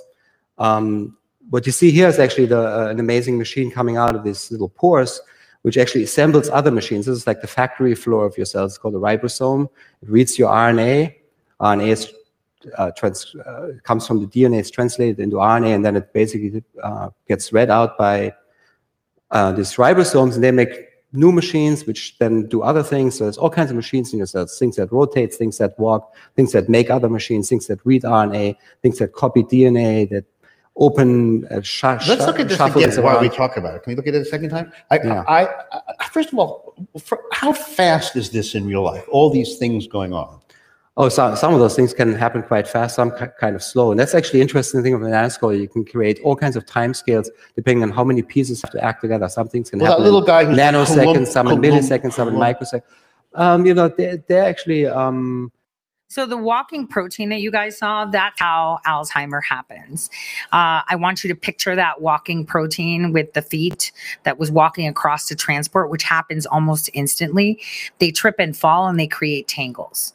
This is how you get things like Parkinson's and Alzheimer's, uh, and they create traffic. So then they get stuck.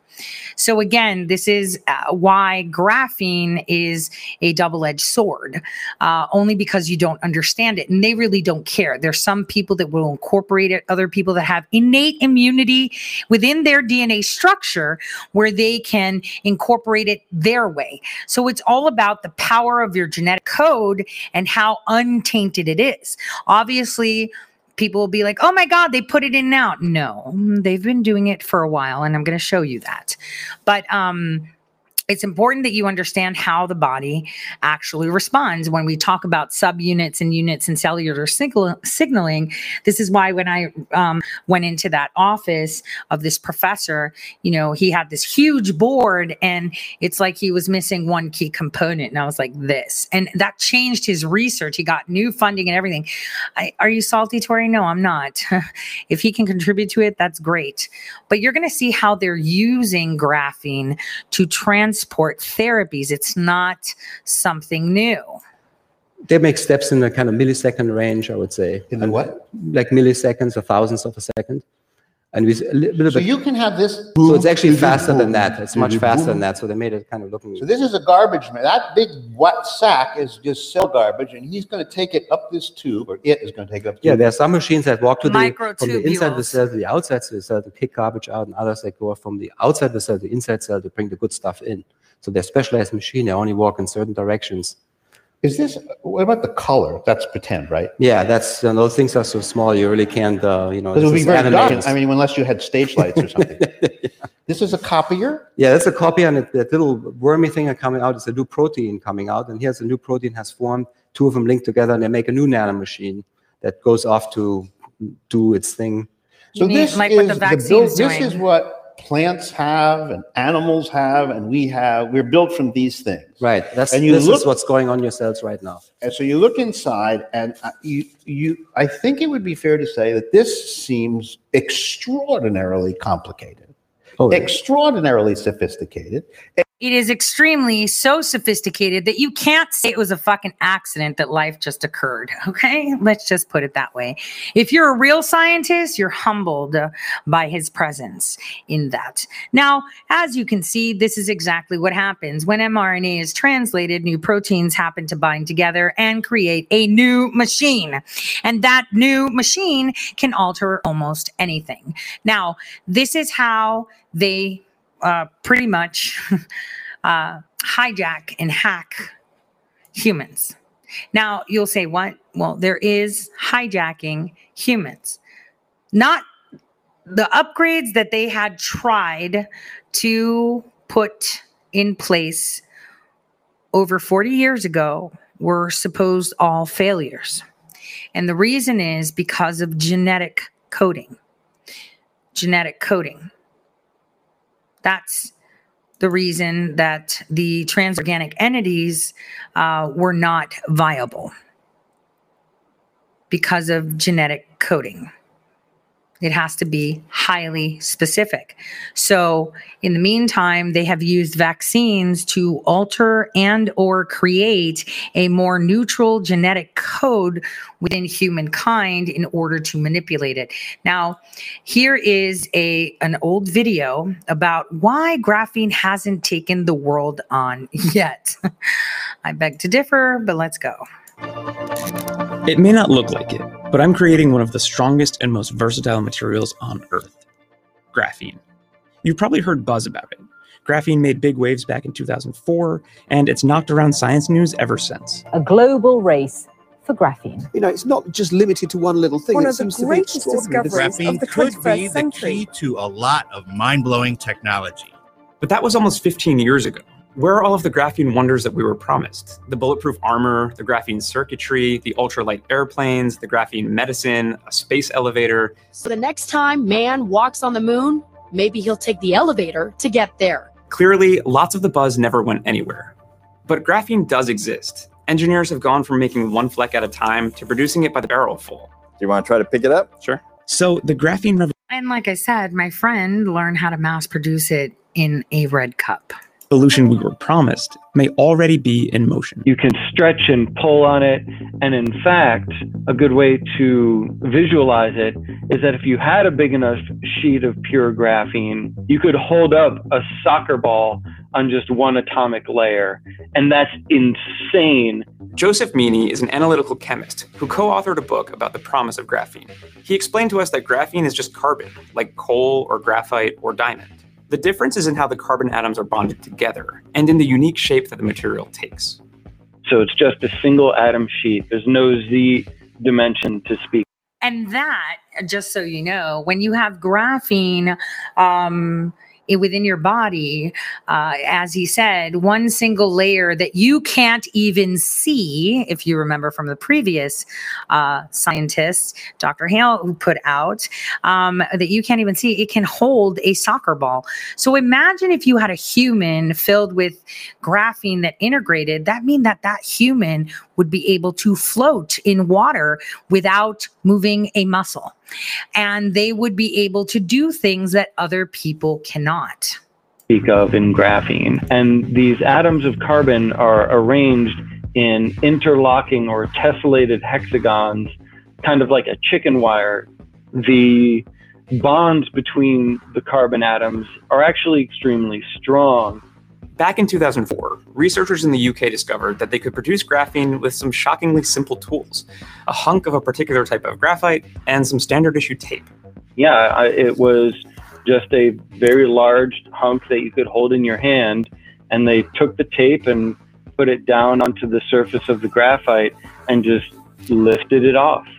From there, they used chemicals to dissolve away the tape, and they were left with tiny flakes of graphene with remarkable properties. It's impossibly light, yet incredibly strong. It's flexible, and it's a highly efficient conductor of electricity.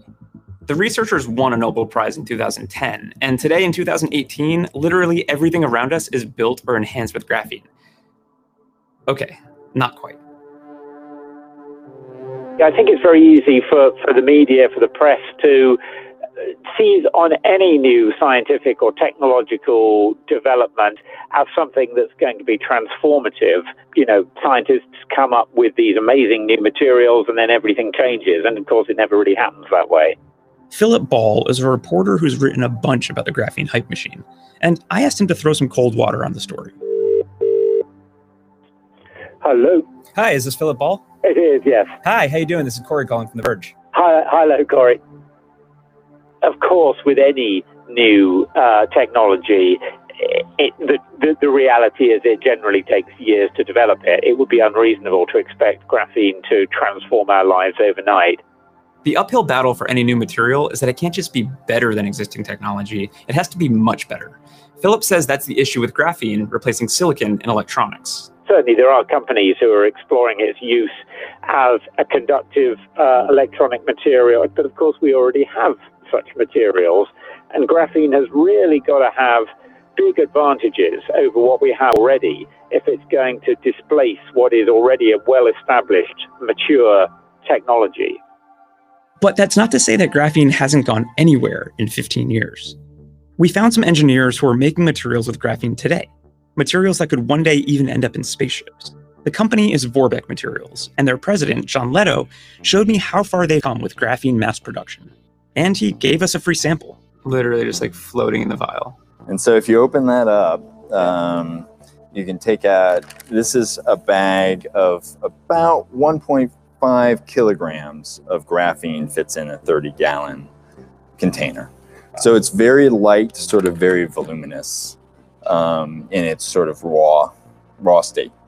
Vorbeck is introducing its manufactured graphene powder to all sorts of industrial and consumer products like RFID tags, clothing, and even rubber. So you take the graphene, you blend it into um, into rubber, and in rubber they use sort of big blenders almost that beat the rubber around, mix the graphene into it, and what you get uh, by mixing the graphene with the rubber is very high temperature capabilities and also very high strength.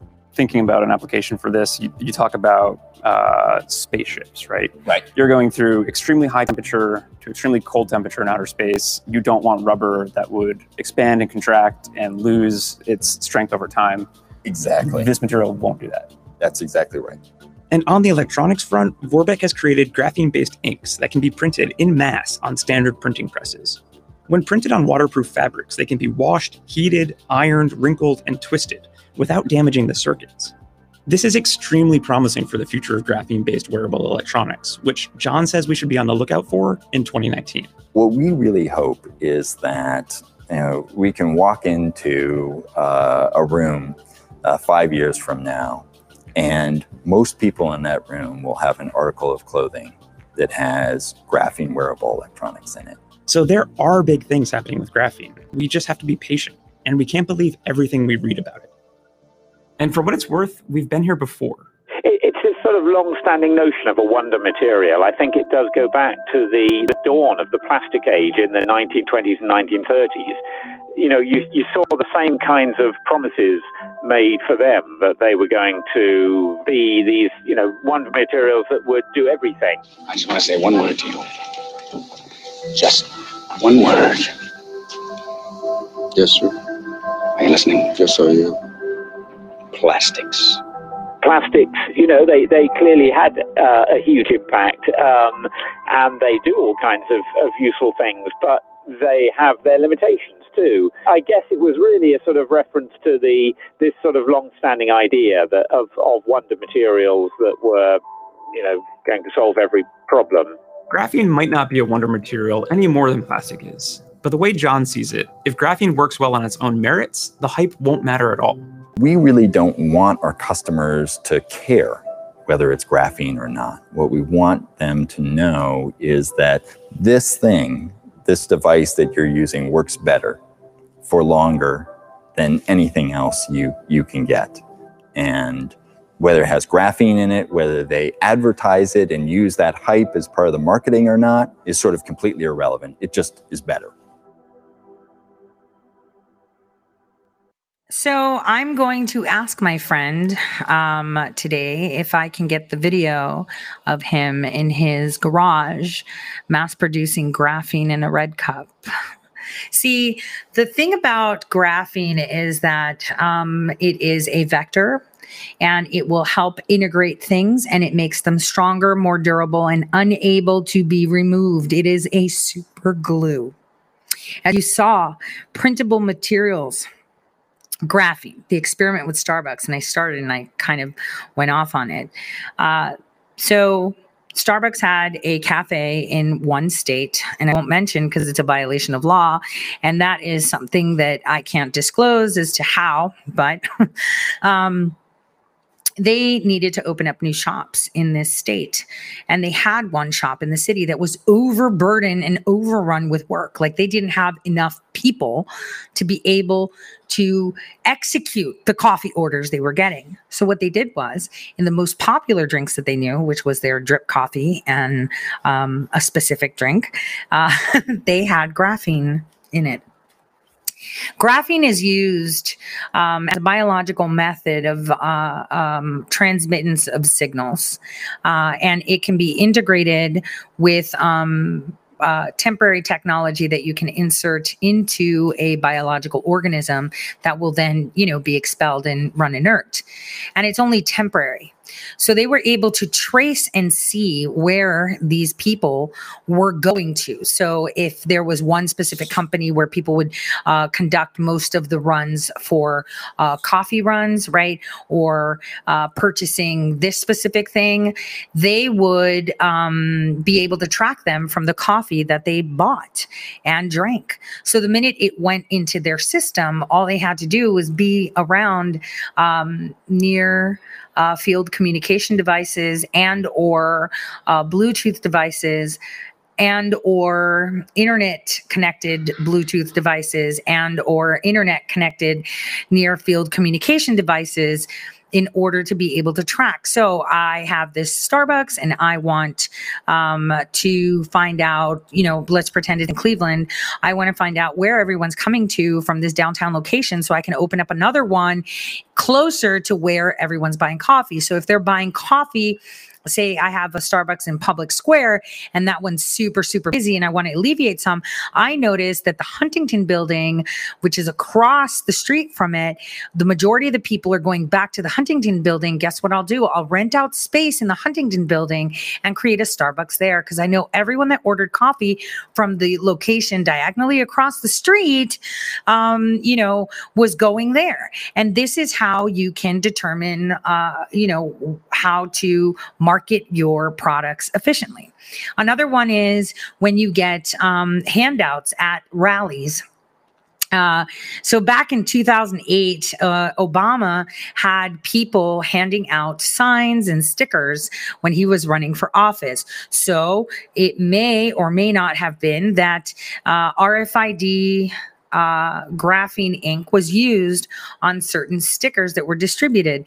Therefore, they were able to realize where the aggregation of these stickers were distributed, and that would determine where he should go and rally the most in order to get more votes. So if he saw that most of the stickers were fine, I don't know, in East Cleveland, but he saw um, a smaller percentage in West Cleveland, he would arrange to go to West Cleveland to speak because he knows that he's already won East Cleveland. And let's pretend I was Walmart, a big supermarket, and I wanted to see what cereal everyone likes. Oh, shoot, I'm selling a lot of frosted flakes. All right. So now I'm going to go to Kellogg and I'm going to ask them, hey, Kellogg, I'd like to purchase your frosted flakes and repackage them as cheaper versions, even though they're the exact same thing. So now, Walmart that had attached graphene to the packaging on that shelf knew exactly what cereals people were buying every time they scanned it and sold it. They would know the location. Not only that, they would see where it would be an aggregate. So, this is why in some places you find some products and others you don't. For example, you can't find pumpkin Noosa yogurts in certain areas in Oregon, but you can find them in others. Why? Because they've already tracked and seen what households eat them the most. This is how it works. Now, imagine if graphene was in medications or within a human being. How do you utilize something that can meld with the anatomy of a human being with unknown definition of what it does. Is it simply a glue? Will it cause those little feet on the microtubules carrying out garbage to trip and fall and create tau tangles like we see in Alzheimer's patients because of the metal response and zinc like finger proteins that cause damage or the increased in copper that graphene may attract if done incorrectly? Could it be that when it binds to bone, it makes the bones lighter in density but heavier in weight? Could it be that if it binds to your neural anatomy, that you are able to tap into, I don't know, AM, FM, or cellular networking methods? These are all questions that have not been answered, yet they have no problem pushing such technology out. So let me show you how this all started uh, in regards to deliverance of drug delivery, which I've tried to kind of tip on its head a little bit by offering uh, certain bubbles that carry medication, but instead they believe that nanoparticles should be used to convey medication better, like in cancer. So here's this clip. in addition to the cancerous ones. And this is what causes you to lose your hair. So how are these nanoparticles going to work? We're going to take our nanoparticle and fill it with our cancer drug right there. And then we're going to attach a targeting ligand to the surface of the nanoparticle. And I'll explain how these work in just a bit. Once we do this, the nanoparticle is injected right into the bloodstream. Here's what it looks like. Above and below the bloodstream on the left side are all the healthy cells.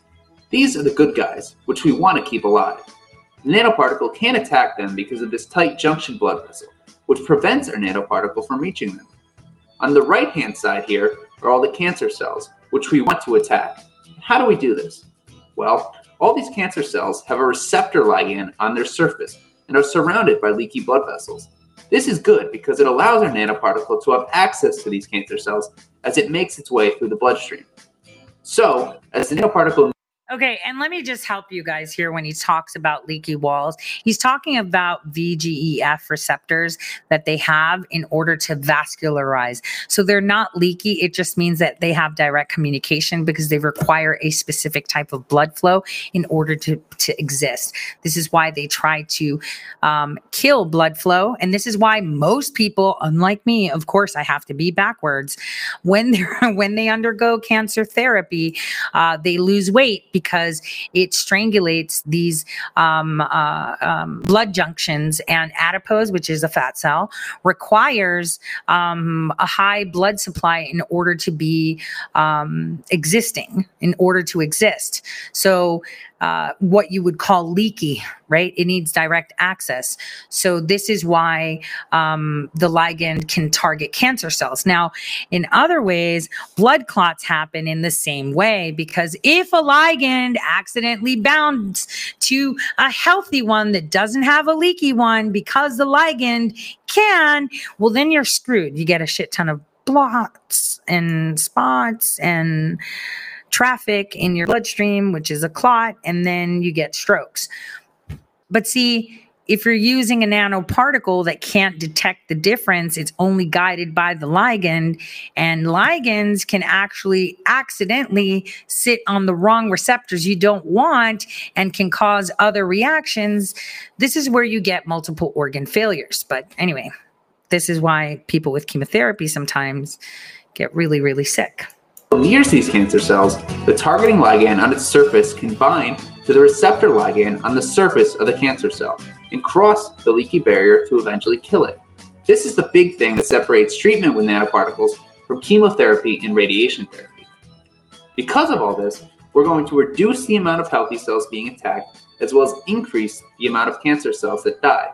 And all of this is going to make for a happier, healthier you. And just so you know, what is a ligand?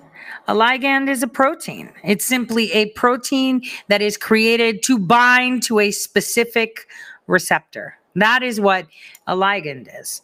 Now, um, this is see there's a there's okay this is important but there is a myth called active targeting when you're using um, uh, therapeutic methods and technology and how things are distributed. Now there's a um, this is to talk about uh, therapeutic and efficacy of medications. Uh, this is quite interesting. I'm only going to play a little bit of it because it's quite technical but um, uh, this is quite fascinating the first couple of minutes what she says in regards to targeting and how she dispels this active targeting which is a myth. Um, there's no such thing as active targeting. Take a listen.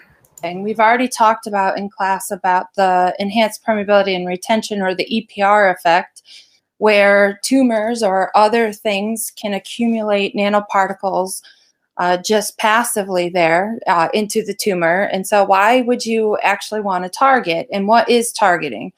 So, targeting is uh, putting a ligand uh, onto a nanoparticle that will specify the nanoparticle to go one place or the other. So this allows you to increase specificity of the nanoparticle.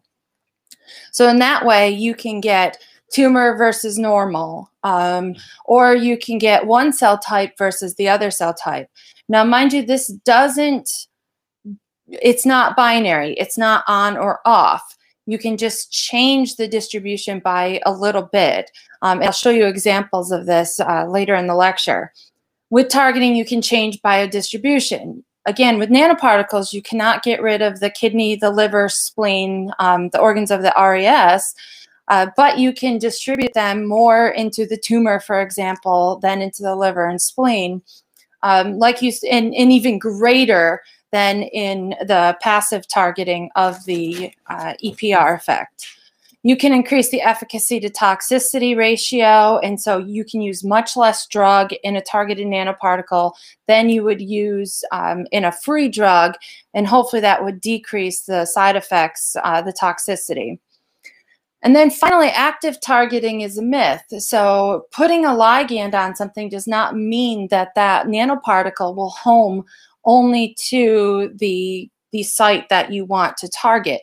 That's not how it works.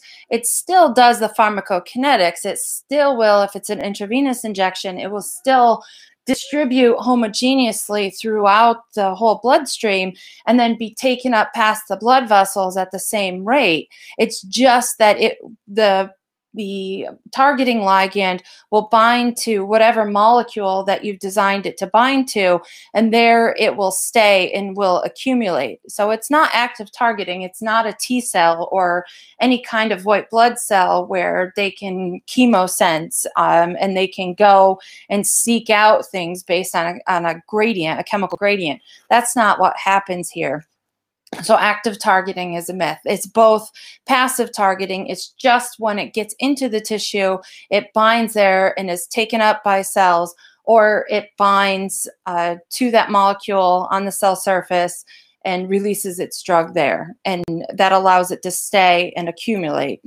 And it's less prone to clearance. A whole variety of molecules inside of cells are actually undergoing active uh, types of movement to be localized uh, in specific destinations in the cell. Now, all of these types of biological movements that I, have described are due to the actions of these special enzymes called molecular motor proteins, which interact with cytoskeletal tracts. And there are two main types of cytoskeletal tracts. One are the larger diameter uh, microtubules and the smaller diameter uh, actin filaments. So I want you to understand that every single cell of your body has these highways and county roads. That's what I would call them, where they move and do things. So when someone tells you I'm injecting you with mRNA and it doesn't change your DNA, they may be saying uh, that that doesn't do it, but the second step does because it's ligand binding. And this is what you need to understand what ligand binding is. What is a ligand? It's just a freaking protein. It's a simple freaking protein. Now, this is how you create signals for cells to do things. Um, so here is a fantastic uh, lecture from 2014, if I'm not mistaken. Let me see. Yeah, 2014. And it talks about quantitative measures and signal transduction. I want you guys to listen to what this professor has to say in regards to it. In this lesson, we'll look at some general principles of ligand binding. This process re- is referred to as signal transduction because we're going to transduce a signal or convert a signal from outside to inside the cell. In each case, it requires a receptor in order to receive the signal and a ligand that provides that signal. They will interact in a very specific way, and that's going to create an internal response. And so it's not a simple binding in the case of just one molecule binding to another, as we saw in the case of hemoglobin that binds oxygen. In this case, there's a more specific interaction with ligand and receptor, and that's going to generate a response. It always involves a conformational change in the receptor, and that allows it to interact with other proteins or enzymes. Here's a Okay, let me change that into English. So, what she's saying is when the ligand, the protein, binds to the receptor, it makes it conform, change its shape into something else to kick off some type of function. So, here are some examples that she's going to go through, like how the growth hormone is a polypeptide. That's the type of, uh, you know, um, uh, protein it is and it binds it comes from the pituitary gland and its physiological function is to what? Stimulate growth and metabolism. So this is you know the no, known gh hormone that comes from the pituitary that goes out into your body binds to receptors as a ligand which is a protein right? So how does it come out of the pituitary gland? Hmm mrna transcribes it into that then the little microtubules kick that shit out of your cell and then it goes and does its job. I want you guys to understand the things that they are muddying for you. Here's a table from your book, some examples of hormones or ligands that might bind receptors. It's not important you remember the hormones and their classes and sources. Just to note that there are many different types. Some are amino acid derivatives, some are steroids, some are peptides, some are even gases, and we'll look at an example of nicosanoid as well. The idea of a hormone is a substance that's produced in one tissue, but it has its effects on multiple tissues. Let's look at a ligand binding curve, and hopefully this shape looks pretty familiar. First of all, Uh, it's important to recognize that the ligand binds with very high affinity to its receptors in a similar way that enzymes are very specific for substrates. So, um, this basically, and I'm going to explain it to you. She's showing you how pharmacists can determine the toxicity of a medication or the derivative, or how good, um, you know, the binding is. Your concentration of how much of a protein you need is dependent on the strength that it binds to and how much you need. Do you, you know, how many times your doctor says you need to take the whole course of the antibiotics, and when you change your medication, they're like, oh, it might take about a week or two because what happens is you build up a concentration of that specific element you need within your body to bind to the correct receptors to do its job. And that's basically how they round it out and fix it. So, um, this is how they determine if something is working correctly. Uh, so uh, it's it's highly important for you to understand um, what she's saying, and she's talking about how much of something you need in your system before it can actually do the something they want it to do. The idea is that we want to communicate a very specific signal and we want it to have a specific effect. And so that interaction must be with high affinity so that we can communicate the signal we want to.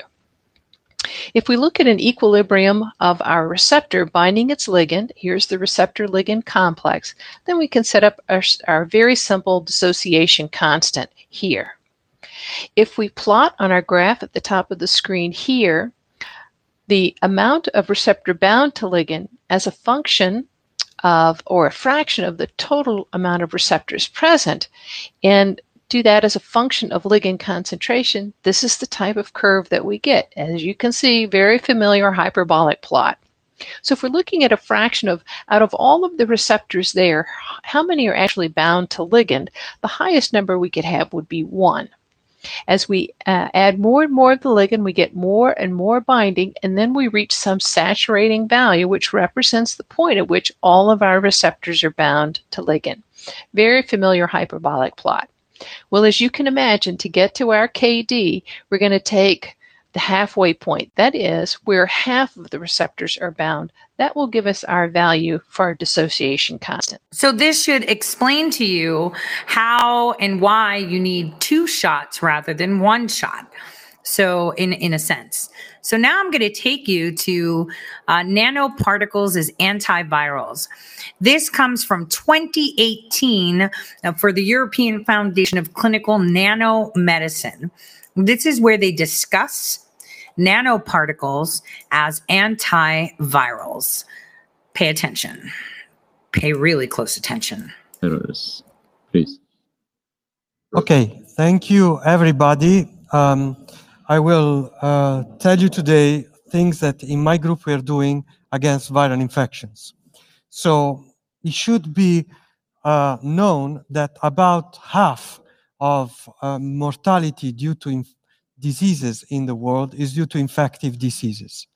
And a big share of that comes from viral diseases. The reason for these large mortalities are multiple, but among them, you can actually appreciate in this slide here the fact that there are many known human conditions that generate diseases and many known viruses that attack humans, but uh, only a subset of them are, are have uh, vaccinations and an other even smaller fraction have approved drugs. So for the most part, when you have a viral infection, you're on your own. Your immune system has to respond to the viral infection.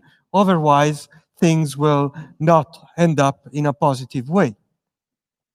Now, uh, there are three big classes of drugs that we currently use against viruses. And they are divided into antivirals. These are drugs that block the um, replication of viruses intracellularly. They are the only truly FDA approved drugs, but have a problem that every virus uh, uses a different pathway for replication. So let's stop right there. So I want to take you back to how safe they tell you that these vaccines are. They tell you that they hijack your machinery to produce things when antivirals literally block from anything hijacking to make anything, right? Pay attention. Pay attention. And a lot of viruses, not all, change the pathway upon mutation. So these drugs actually are very virus specific. And hence, they're good when you have a known virus that is a target. But if you want to develop a new drug for all of the viruses that were in black there, that will be a very tall order. Also, you'll be uh, you won't have time to develop a drug like this in case of an emerging disease because it takes too much time. Obviously, one then, say, then comes to the conclusion that what we would need would be broad spectrum drugs, drugs that are like broad spectrum antibiotics that would be developed and work on a very large number of viruses and potentially on viruses we don't know of that will be emerging. That would be ideal and also economically ideal because a lot of these viruses have high incidence of deaths uh, in African countries where there is not a lot of money to pay for the development of these drugs. So developing a single one would be great. Now, there exist a few ideas on how to make broad spectrum antiviral drug. They need to work outside the cell, not inside the cell. So they need to work in this stage here of a uh, viral replication. They are called virucidal when they block viral infection in an irreversible way. To trivialize this, if a virus was alive, I could say they kill a virus. Now, there are many, many virucidal molecules, for example, strong acid, strong surfactants, or pure alcohol, but they're not drugs because they are actually toxic to the virus, but as well to the host. And this, if you look at how a virus replicates, is kind of obvious because a virus replicates inside a host using host material, so it's chemically done in the same way. The other approach is called virustatic. It typically consists in imitating a cell receptor that attaches to the viral ligands and by attaching there prevents viral entry. These uh, drugs, these molecules are non-toxic because they imitate something that already exists in nature. And they are broad spectrum because human viruses all uh, have as one ligand that is highly conserved. It's called the attachment ligand. And the target for the attachment ligand is one of three cell receptor, sialic acid, uh, sulfate um, uh, proteoglycan, sialic acid, or CAR receptor. So there's only three targets. Each one of them, roughly, you can say it's one third of uh, viruses. So you can do them broad spectrum. The problem with these drugs is they are, they are based on a binding event. And binding events, upon dilution below the binding constant, lead to the detachment of the two things that bound. And in this case, release are perfectly infective viruses. So while it, it is very easy to actually, for example, focus on this particular uh, target of the attachment ligand and have a drug that can actually block in vitro all of these viruses. So you see, it goes from dengue to hepatitis to HIV, uh, Ebola, Zika. It is easy to do that in vitro. It is, it is impossible to do that in in vivo and people have tried and all failed because upon dilution in bodily fluid you will release a perfectly infective virus that will restart the replication mechanism. So the conundrum here is that we have in vitro ideal drugs they are broad spectrum as we need them they are non-toxic um, and in fact the king or the queen of these drugs is heparin FDA approved drugs in vitro will block all of the viruses I showed you before. But they're reversible, and this makes them medically irrelevant. That's a summary. So just so you understand, he says that it's possible to do it, you know, in your lab, but when it's out in the ether, right? It's not. It's kind of like the lesson that Craig Ventner learned that in vitro in a controlled environment, let's say, his bacteria, he was able to genetically modify it to not be virulent. But the minute he took it out of a controlled environment and put it in vivo, meaning out there in living, living, alive, guess what? All the genes that were knocked out to not cause virulence reappeared somehow because he can't play God and remove. So here is where he's saying None of this stuff is successful. No broad spectrum antiviral injection is um, efficable. It, there's no efficacy in it the way you make it in vivo, meaning when you're alive. One more thing to add for a nanoparticle person like me, among the many, many literature that you can find on this, people have developed gold nanoparticles that behave like heparin, and in vitro they block the infection. So what did we do in my group? We said we need to make that attachment irreversible. So we need to make the attachment as an initial step of a series of biological events that ends in an irreversible uh, pathway. If we do that, we can have the magic bullet. I'm exaggerating, but we can have a drug that is close to ideal in terms of antivirals. We started with nanoparticles, where we studied for years that have very low toxicity, um, and we've gone all the way to test them in pigs at 15 times the concentration I'll talk today about, with no effect, no, no visible toxic effect. When we actually take these particles and we mix them with um, um, lentivirus, so HIV virus, genetically modified to be green fluorescent expressing, what we find is that as long as we have sulfonic acid on the nanoparticle, we get nanomolar inhibition of a virus. This is great because all other literature that I showed you before has nanomolar inhibition, inhibition in vitro, but also it's great because in this test, all FDA approved drugs are nanomolar. So we are in the same level with literature and we are same level with FDA approved drugs. After that, thanks to a grateful collaboration with David Lembo, we went to uh, wild type viruses. So viruses extracted from patient, not genetically modified. And we have nanomolar inhibition of these viruses, all of them. Uh, herpes simplex virus 1, herpes simplex virus 2, and papilloma virus. The key point is, so far what I've shown you is that our drug work exactly like the literature, but we designed them in a different way. My idea was that I'm going to design a drug that has flexible long ligands, different from what is in the literature, so that upon binding to a virus, these flexible ligand will bind in a multivalent way which is what by crystal structure we know the attachment ligand is ready to accept. So multiple binding.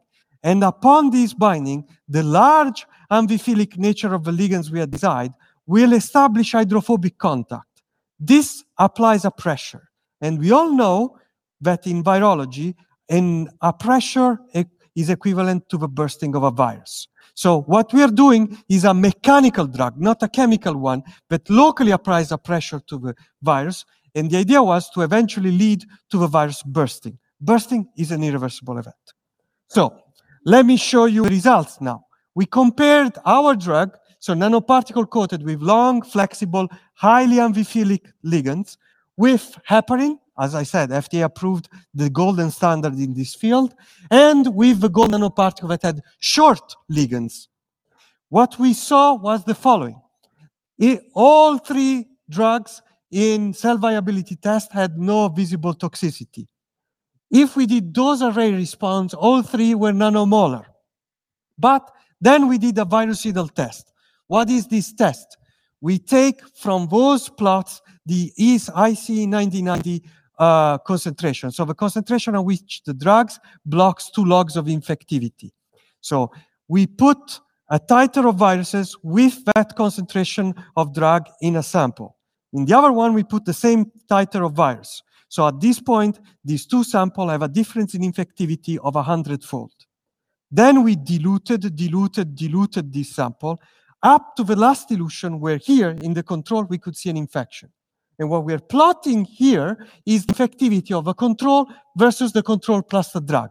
As you can see, even though I started with 200, with 100 times, two logs, le- less infectivity, upon dilution, all the effect of a drug is lost. That means that the, the drug reversibly detached from the virus and left infective viruses. That happened for heparin, happened for the short ligand viruses, but for our long amphiphilic ligand viruses, the infectivity was two logs less and was kept even upon dilution. And that was in a broad spectrum way. This property stayed against herpes simplex 2, papillomavirus, respiratory syncytial virus, HIV, and dengue. And the effect is a cascade of long uh, of of events that take time because if I start doing the irreversibility effect at zero minute, it's mostly reversible. At five minutes, half of the effect is there, and only in half an hour, all of the effect is there. So it's a cascade of long lasting events that leads to this irreversible effect. Now, just so you know, they've been using gold particles and graphene for a very, very, very, very, very, very, very, very long time. These experimentations go back to the 60s. And then it kicks off, like he said, a cascading event. But hacking humans is something that a lot of people aren't thinking about. They think it's very sci fi. uh, people like me really don't exist, do they? So we're having people inject people with modifications to their body and their immune system that are irreversible, hoping that things will stay as such. Now, I had mentioned years ago about a patent out that they will use crypto digital currency. I, I don't want to call it crypto because it's not hidden. It's digital currency. And this is where I'm going to end it with this, uh, you know, hacking of humans. And you'll see how that goes. Um, there is a patent that will uh, allow a company to check what work you are doing. And this is not something ha ha ha. You need to see who got that patent and when. And, um, this is how um, molecular programming is delved in. Now, the majority of these people that you see scientists talking about this and researchers uh, don't have the actual knowledge. Uh, they are filling in the gaps that those that have the technology but don't understand it are trying to reverse engineer it. It's like they came from the future to the past so that way they can have more control but then maybe from the future to the past or the parallel or whatever. I mean, quantum entanglement and all may have come to stop that too. Um, that sounds super sci fi, but I mean, so does this. Nanotechnology may sound like a concept from a futuristic science novel or movie, but the truth is, it's not that far off. And it could be the next big cyber threat. How so? Keep watching and find out. Nanotech, a recap. Nanotechnology is any technological endeavor that deals with anything with a dimension of fewer than 100 nanometers. While the concept was first brought to light in the late 1950s, it wasn't until the late 1980s that technology advanced enough to actually allow scientists to work in such a small field. Nanotechnology has several applications, including food, technology, fuels, batteries, environmental causes, chemical sensors, and even sporting goods. The medical field is one of the most exciting for nanotechnology at the moment, though most developments are still in the experimental phase. With these developments comes the ever-present technological risk of hacking. Nanotech in humans. Building new muscle with carbon nanotubes is one such possibility. Scientists at IBM are also working on using nanotechnology to analyze DNA in just minutes, instead of weeks, to treat cancer patients with a customized treatment plan. We're also seeing the use of nanotech in chemotherapy or vaccines to target specific types of cells in the body where experimental nanosponges are being tested to absorb toxins in the body. Nanotech is also being explored as an early diagnostic tool to detect cancers and infectious diseases So I'd like to tell you about two stories right now. We're going to stop this just for a second and I'm going to tell you two stories. So when I was a student, I happened to work with the team that created a chewing gum that they sold to the United States Army that they could chew and brush their teeth. It's actually more effective than brushing your teeth if you chew that gum. What? Yes. And another thing that I was able, do you know who created Narcan? No, it was actually out of the University of Kentucky. Scientists at the University of Kentucky created a new type of medication that is nanotechnology that when you get injected, do you know how it works? Okay, here's how it works.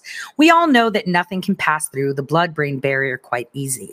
So what they did was they, um, inject you with uh, medication that is like a sponge and it attracts the drugs out of your system. So Narcan was is is just like that. That is exactly what it does. It can spread throughout your body almost instantly and absorb and pull out out of your blood brain barrier all that information. Oops, I mean the drugs that were there. So this is how it works. It's nanotechnology that the way they created it and how they facilitate to suck in everything that's like cocaine or heroin related. So it reverses and stops the binding of huh that was very interesting. I hope that I'm back online now. Um my internet was actually cut. My internet was actually cut. That is crazy. That is crazy. Oh my gosh. That is so crazy. That is crazy. It literally cut when I said oops. I don't know how much of it actually went through, but let's uh con- oh my gosh. Damn. I mean, this is already out there. Why you what? that a single nanoparticle in the body with its own processor could be hacked. But they also say that if someone had more than one particle in the body, which many treatments would require, a hacker could theoretically turn them into a network in the body, using the body types of cells and present technological risk of hacking. Nanotech in humans. Building new muscle with carbon nanotubes is one such possibility. Scientists at IBM are also working on using nanotechnology to analyze DNA in just minutes, instead of weeks, to treat cancer patients with a customized treatment plan. We're also seeing the use of nanotech in chemotherapy or vaccines to target specific types of cells in the body where experimental nanosponges are being tested to absorb toxins in the body. Nanotech is also being explored as an early diagnostic tool to detect cancers and infectious diseases long before our current technology is able. Some ideas include a tiny device that gets injected into the body as a sensor or medical delivery device. This all sounds positive, but there's a downside too. Is it secure?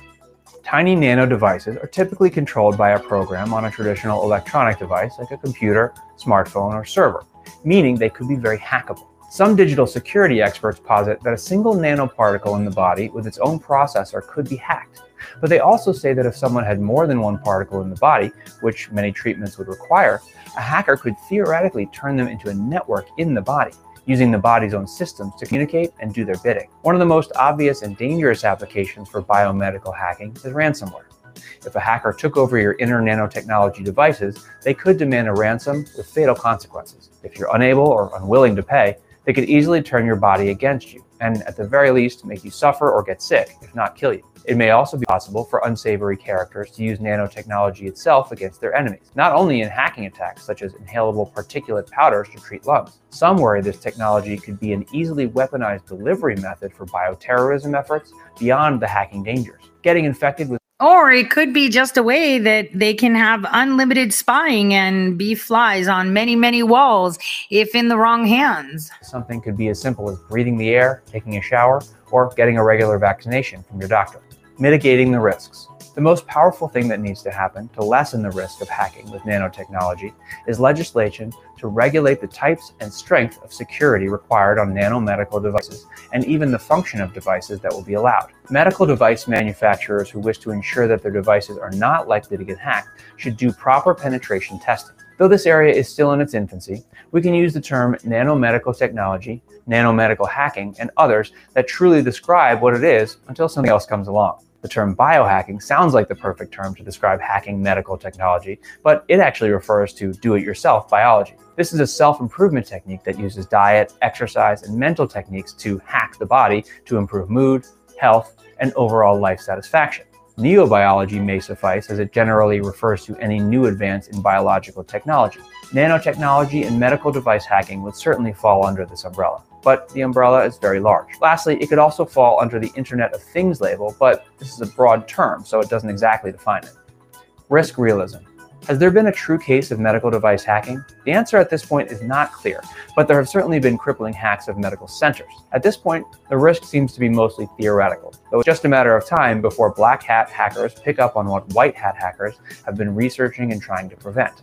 Some experts believe it's only a matter of time before something fatal happens involving the hacking of a medical device, and that only then will medical providers and legislators take this issue seriously. As mentioned before, penetration testing is one of the best ways to find vulnerabilities in medical devices and ensure that your products are as secure as possible. Alpine Security offers a full range of penetration testing, including in the medical field. If you'd like to be on this cutting edge field of security and technology, inquire within on our site.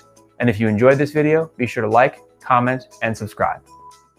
So, hacking humans, you think that's far? Man, we have had nanotechnology inserted into um, our bodies on this planet for so long. this biodome, whatever you want to call it. Here's what's awesome though. And I think I'm going to end it with that. The quantum systems in respects to graphene. This is just an introduction. Remember, today should answer a lot of questions that people are asking but don't have the fundamentals for. So I am hoping that um, this gives you a little bit more fundamental. And once you have this matrix, this could, in our examples, will be a two by two matrix. You can then find its eigenvalues, the two eigenvalues. So what that means is that for every value of k, there'll be two eigenvalues. And if you plot them out, E versus k, you'd usually get two branches to it because for every k, there'll be two of these. And the example we'll go through will be similar in that sense. For every k, there'll be two values. In general, as I've mentioned, it need not be two by two matrices. It could have been 10 by 10 matrices. Then for every k, you might have had 10 branches to this. General you mean there would be duplicity, multiplicity, parallel? Okay, that's what the math is. Right. I have no idea why my internet keeps cutting out. It's like nobody wants you to see this. You're gonna freaking see it. I've um I am constantly having to shift my this is just so crazy.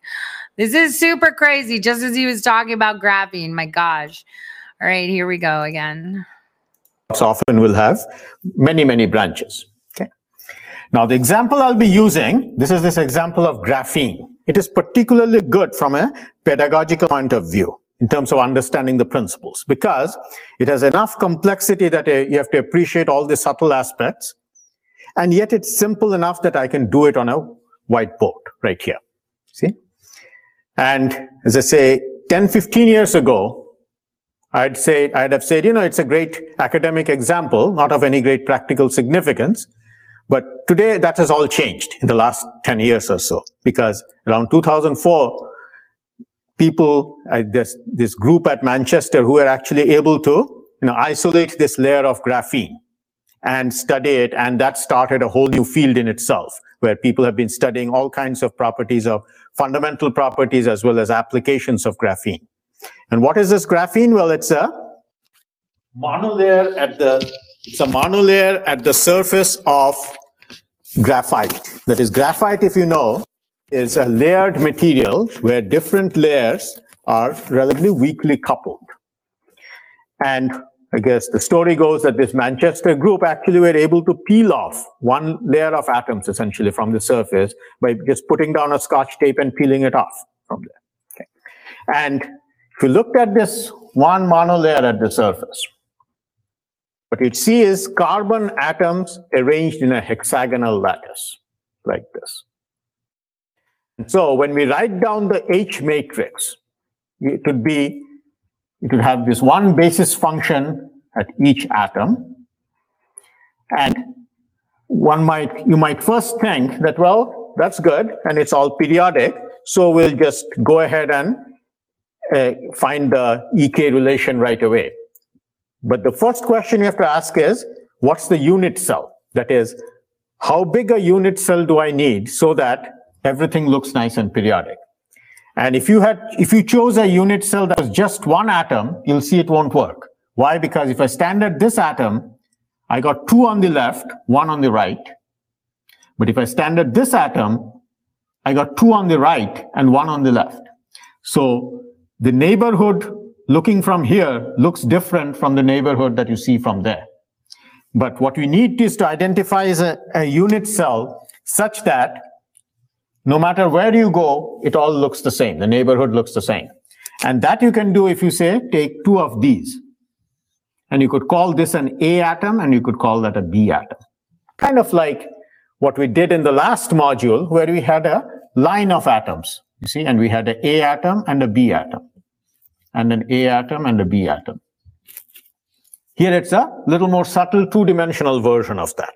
You now have this A's and B's, and you could take that as another unit cell. That's another unit cell. That's another unit cell here, and that's another unit cell there. And each with its A's and B's. So what we have to do then is, given these A's and B's, I need to do this summation. Remember, stand at any point n and then sum over all m. So I stand at one point, which is this one, let's say. So this is my n. And then I can move the m around. The m could be right on top, could be that one, could be that one, could be this one, could be that one. And I need to write down all these h and m's, those matrices. And remember, this is a tight binding, nearest neighbor tight binding model, which means the non-zero elements are only those that connect neighboring atoms. So here also I'll assume diagonal elements are epsilon, nearest neighbor connections are T. So what that means is if M is right here, if M happens to be right there, then the matrix I'll get, I can easily write it. Let me write it in red so you see it clearly. So when M is right here, I'll get a matrix that will look like epsilon on the diagonal and T is on the off diagonal because it's basically at this point A atom, B atom, A atom, B atom. This is the AA, AB, BA, and BB. This, In other words, it's mirrored and inverted. this is it. So this matrix is easy to write down. Now, now let's consider what you get when n is here and the m happens to be over there. That's the m. So now the question is, how do I write the corresponding matrix here? So remember then, the rows are about, I can take this off. The rows are about n, a, b. I'm trying to write h and m, while the columns are about m, a, b. So if you now look, you see the only non-zero connection is between nb and ma. So it's NB and MA. So the only non-zero connection is that element. That's the only non-zero thing. Anything else? Let's say look at NA and MB. Well, NA is over here, MB is over there. There's no connection between them. So you can easily convince yourself all this is zeros. So it's really just that matrix. Okay. Now you come Now, I'm just going to tell you that this shows you how predictive analytics work and how future predictions work. You see the connections, the nodes, and ah, you know, a lot of people keep thinking that humans should be as data points. They are just nodes. And you can see the reflection, the inversion, and the corresponding connections that they all may have into them. So then you would just assume here where the T would be the only connection it has. So you would be able to plot it out. See, I'm going to make all of you quantum physicists. This is so easy to understand. As you see, it's here and it's there. So you can surmise what happens over here. This is how you can predict. Now, graphene is a two dimensional pathway. See, we're in a 3D world, right? They say. We're in a 3D world, but graphene is two dimensional, which means that if you are in a 3D world and you add a, a buffer of a two dimension, you would say what? That you add dimensions or do you take away? It would be three dimensions plus two dimensions is five dimensions minus one, which the original 3D mesh that happened with the two dimensions. So you take, you have three, you insert two, but in the end you only get four. Uh, and this is where tetrahedrons come. The theory of the tetrahedron comes from, et cetera, et cetera, et cetera. So this would, in essence, create a 4D axis. So how can the scientists that have provided nano technological facilitated remedies and or therapies and or interference and or drugs within a 3D molecular programmed body that's 2D expect to understand its translation and actions in the 4D. They can't. It's unfathomable to them, which is exactly what the layman says is what? Why would you be providing a vaccine that you cannot control or say with full knowledge and conviction what the outcome is. I hope you understand what I'm trying to convey. Nanotechnology is something that many people believe they understand, but they don't. It is even hard for scientists that are not involved in molecular biology, cellular biology, to conceive the thought of working on such a micro scale and understand how um, this vaccine would operate on that scale because it's never been seen or done. They know that if they use gold, you know, gold, which is pretty benign to the system, it causes irreversible binding. The same goes for graphene, but graphene is 2D, so therefore it is smart. See, it comes from graphite, becomes graphene. A little portion of it is all you need kind of like niobium. Nobody knows why niobium can trigger regrowth of enamel. This would put dentists and cosmetic dentists out of fucking business. Niobium can regrow tooth enamel, which everybody has learned that tooth enamel can never grow back. Yet, niobium can. They found that it can. What? Niobium, another two dimensional nanoscale on a nanoscale. It causes regrowth of enamel, regrowth of bones. So this is probably why everyone's like, why is everybody buying into this niobium thing? We need to do a report on it because they shouldn't have such movement. And then they have to answer to the SEC saying, we haven't done anything different. Why? Because you're not supposed to know about it. You're not supposed to talk about it. There's only one uh, published somewhere in the deep end before they scrub that shit too article that talks about how niobium can regrow teeth. Regrow teeth, meaning your tooth was knocked out. You don't need prosthetics. You don't need a crown. You got a cavity. That's okay chew on some fucking niobium laced gum. I'm just saying. I'm not saying that you should. just just saying that if uh, introduced correctly to the teeth, they found that it regrows your enamel. So these are two-dimensional things that enter into this three-dimensional and interact because of their shapes. Remember I told you what is the difference between Venus and Earth. They're all they're molecular structure based, right? They they claim that silicone based organisms live in Venus or exist in Venus, and we have carbon based, and it's pretty much identical. Again, a carbon hexagonal aromatic. It's an aromatic graphene, niobium, and one more element that I'll introduce you to soon.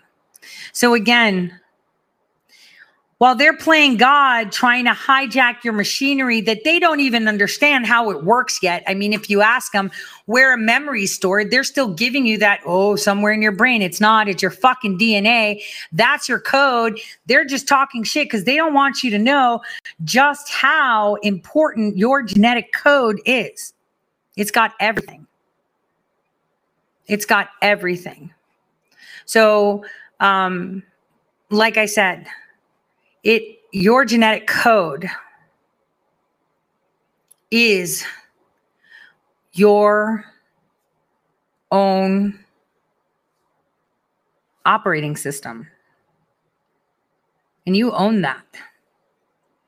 And right now, they're forcing not only to take it, but to modify it. So there's one more we're going to talk about.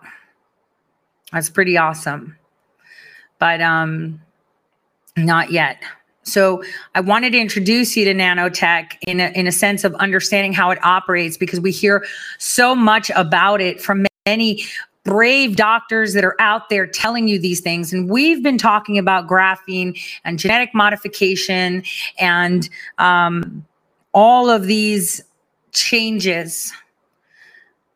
You know, they're they're literally out of this world.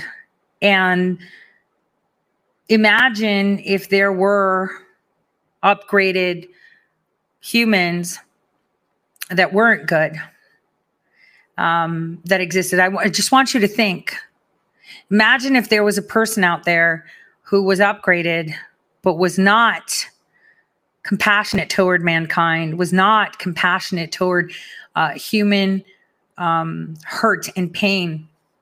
You know, have you ever watched? Um, there's so many movies with this thing where they create like this ultimate super warrior super soldier that you know even the government can't control and then that super warrior decides that the government's bad right because it wants to protect like this really hot chick or a kid or a dog right and then you know uh, it, it's like, no, you're bad. You just want to kill all the puppies. And, you know, I'm going to protect the puppies. Don't push me. I don't want to be evil. I don't want to unleash what I can do, you know, like Terminator type stuff. Right. And then, um, you know, it's protecting the puppy or really hot chick that it meets and falls in love. And um, suddenly they make the puppies, right, become Cujos, right? So all the puppies around the super soldier become Cujos. And then government's like, see, I told you there's no good puppies. They might be good and cute for now, but they all are fucking Cujos and they're destroying this world. Look at the Cujos. They're destroying this world. Come help us so that we can make everyone like you and we don't have Cujos. We don't have puppies like this, right? So what they do is they take the super soldier. Have you seen that movie where they take the super soldier and they mind fuck the super soldier, telling the super soldier just how bad all the puppies are and they're Cujos. But then the super soldier finds out that they injected stuff or they made sure that the puppies that were around the super soldier were all Cujos, right? All the puppies were Cujos. And then the super soldier found out, oh shit, you set me up to not like puppies when I innately like puppies because I'm part of these puppies. I'm like a puppy too. I'm just a little bit different. I'm like, you know, a bigger puppy.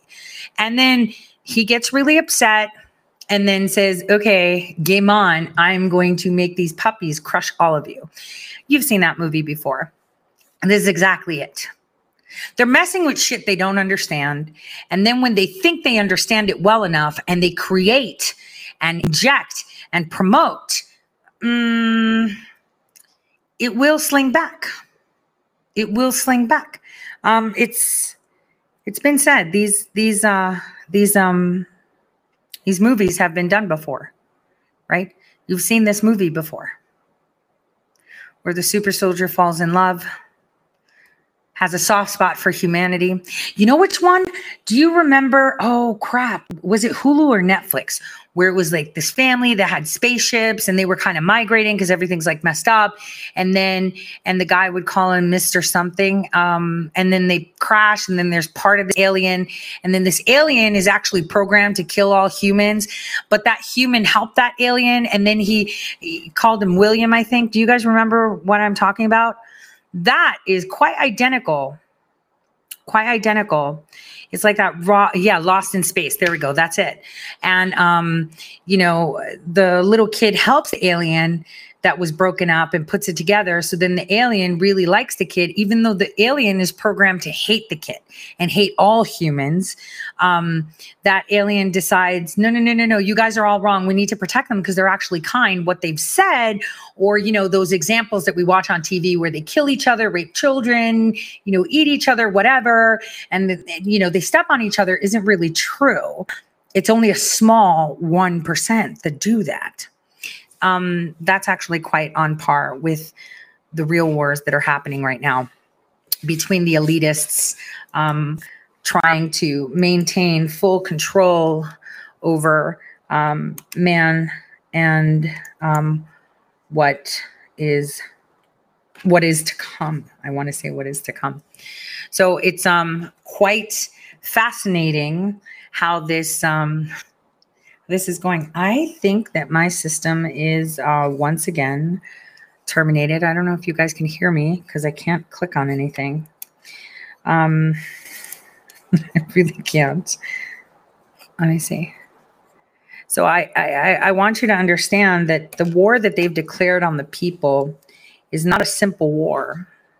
It is a war that has been waged for years on end. And it is destructive.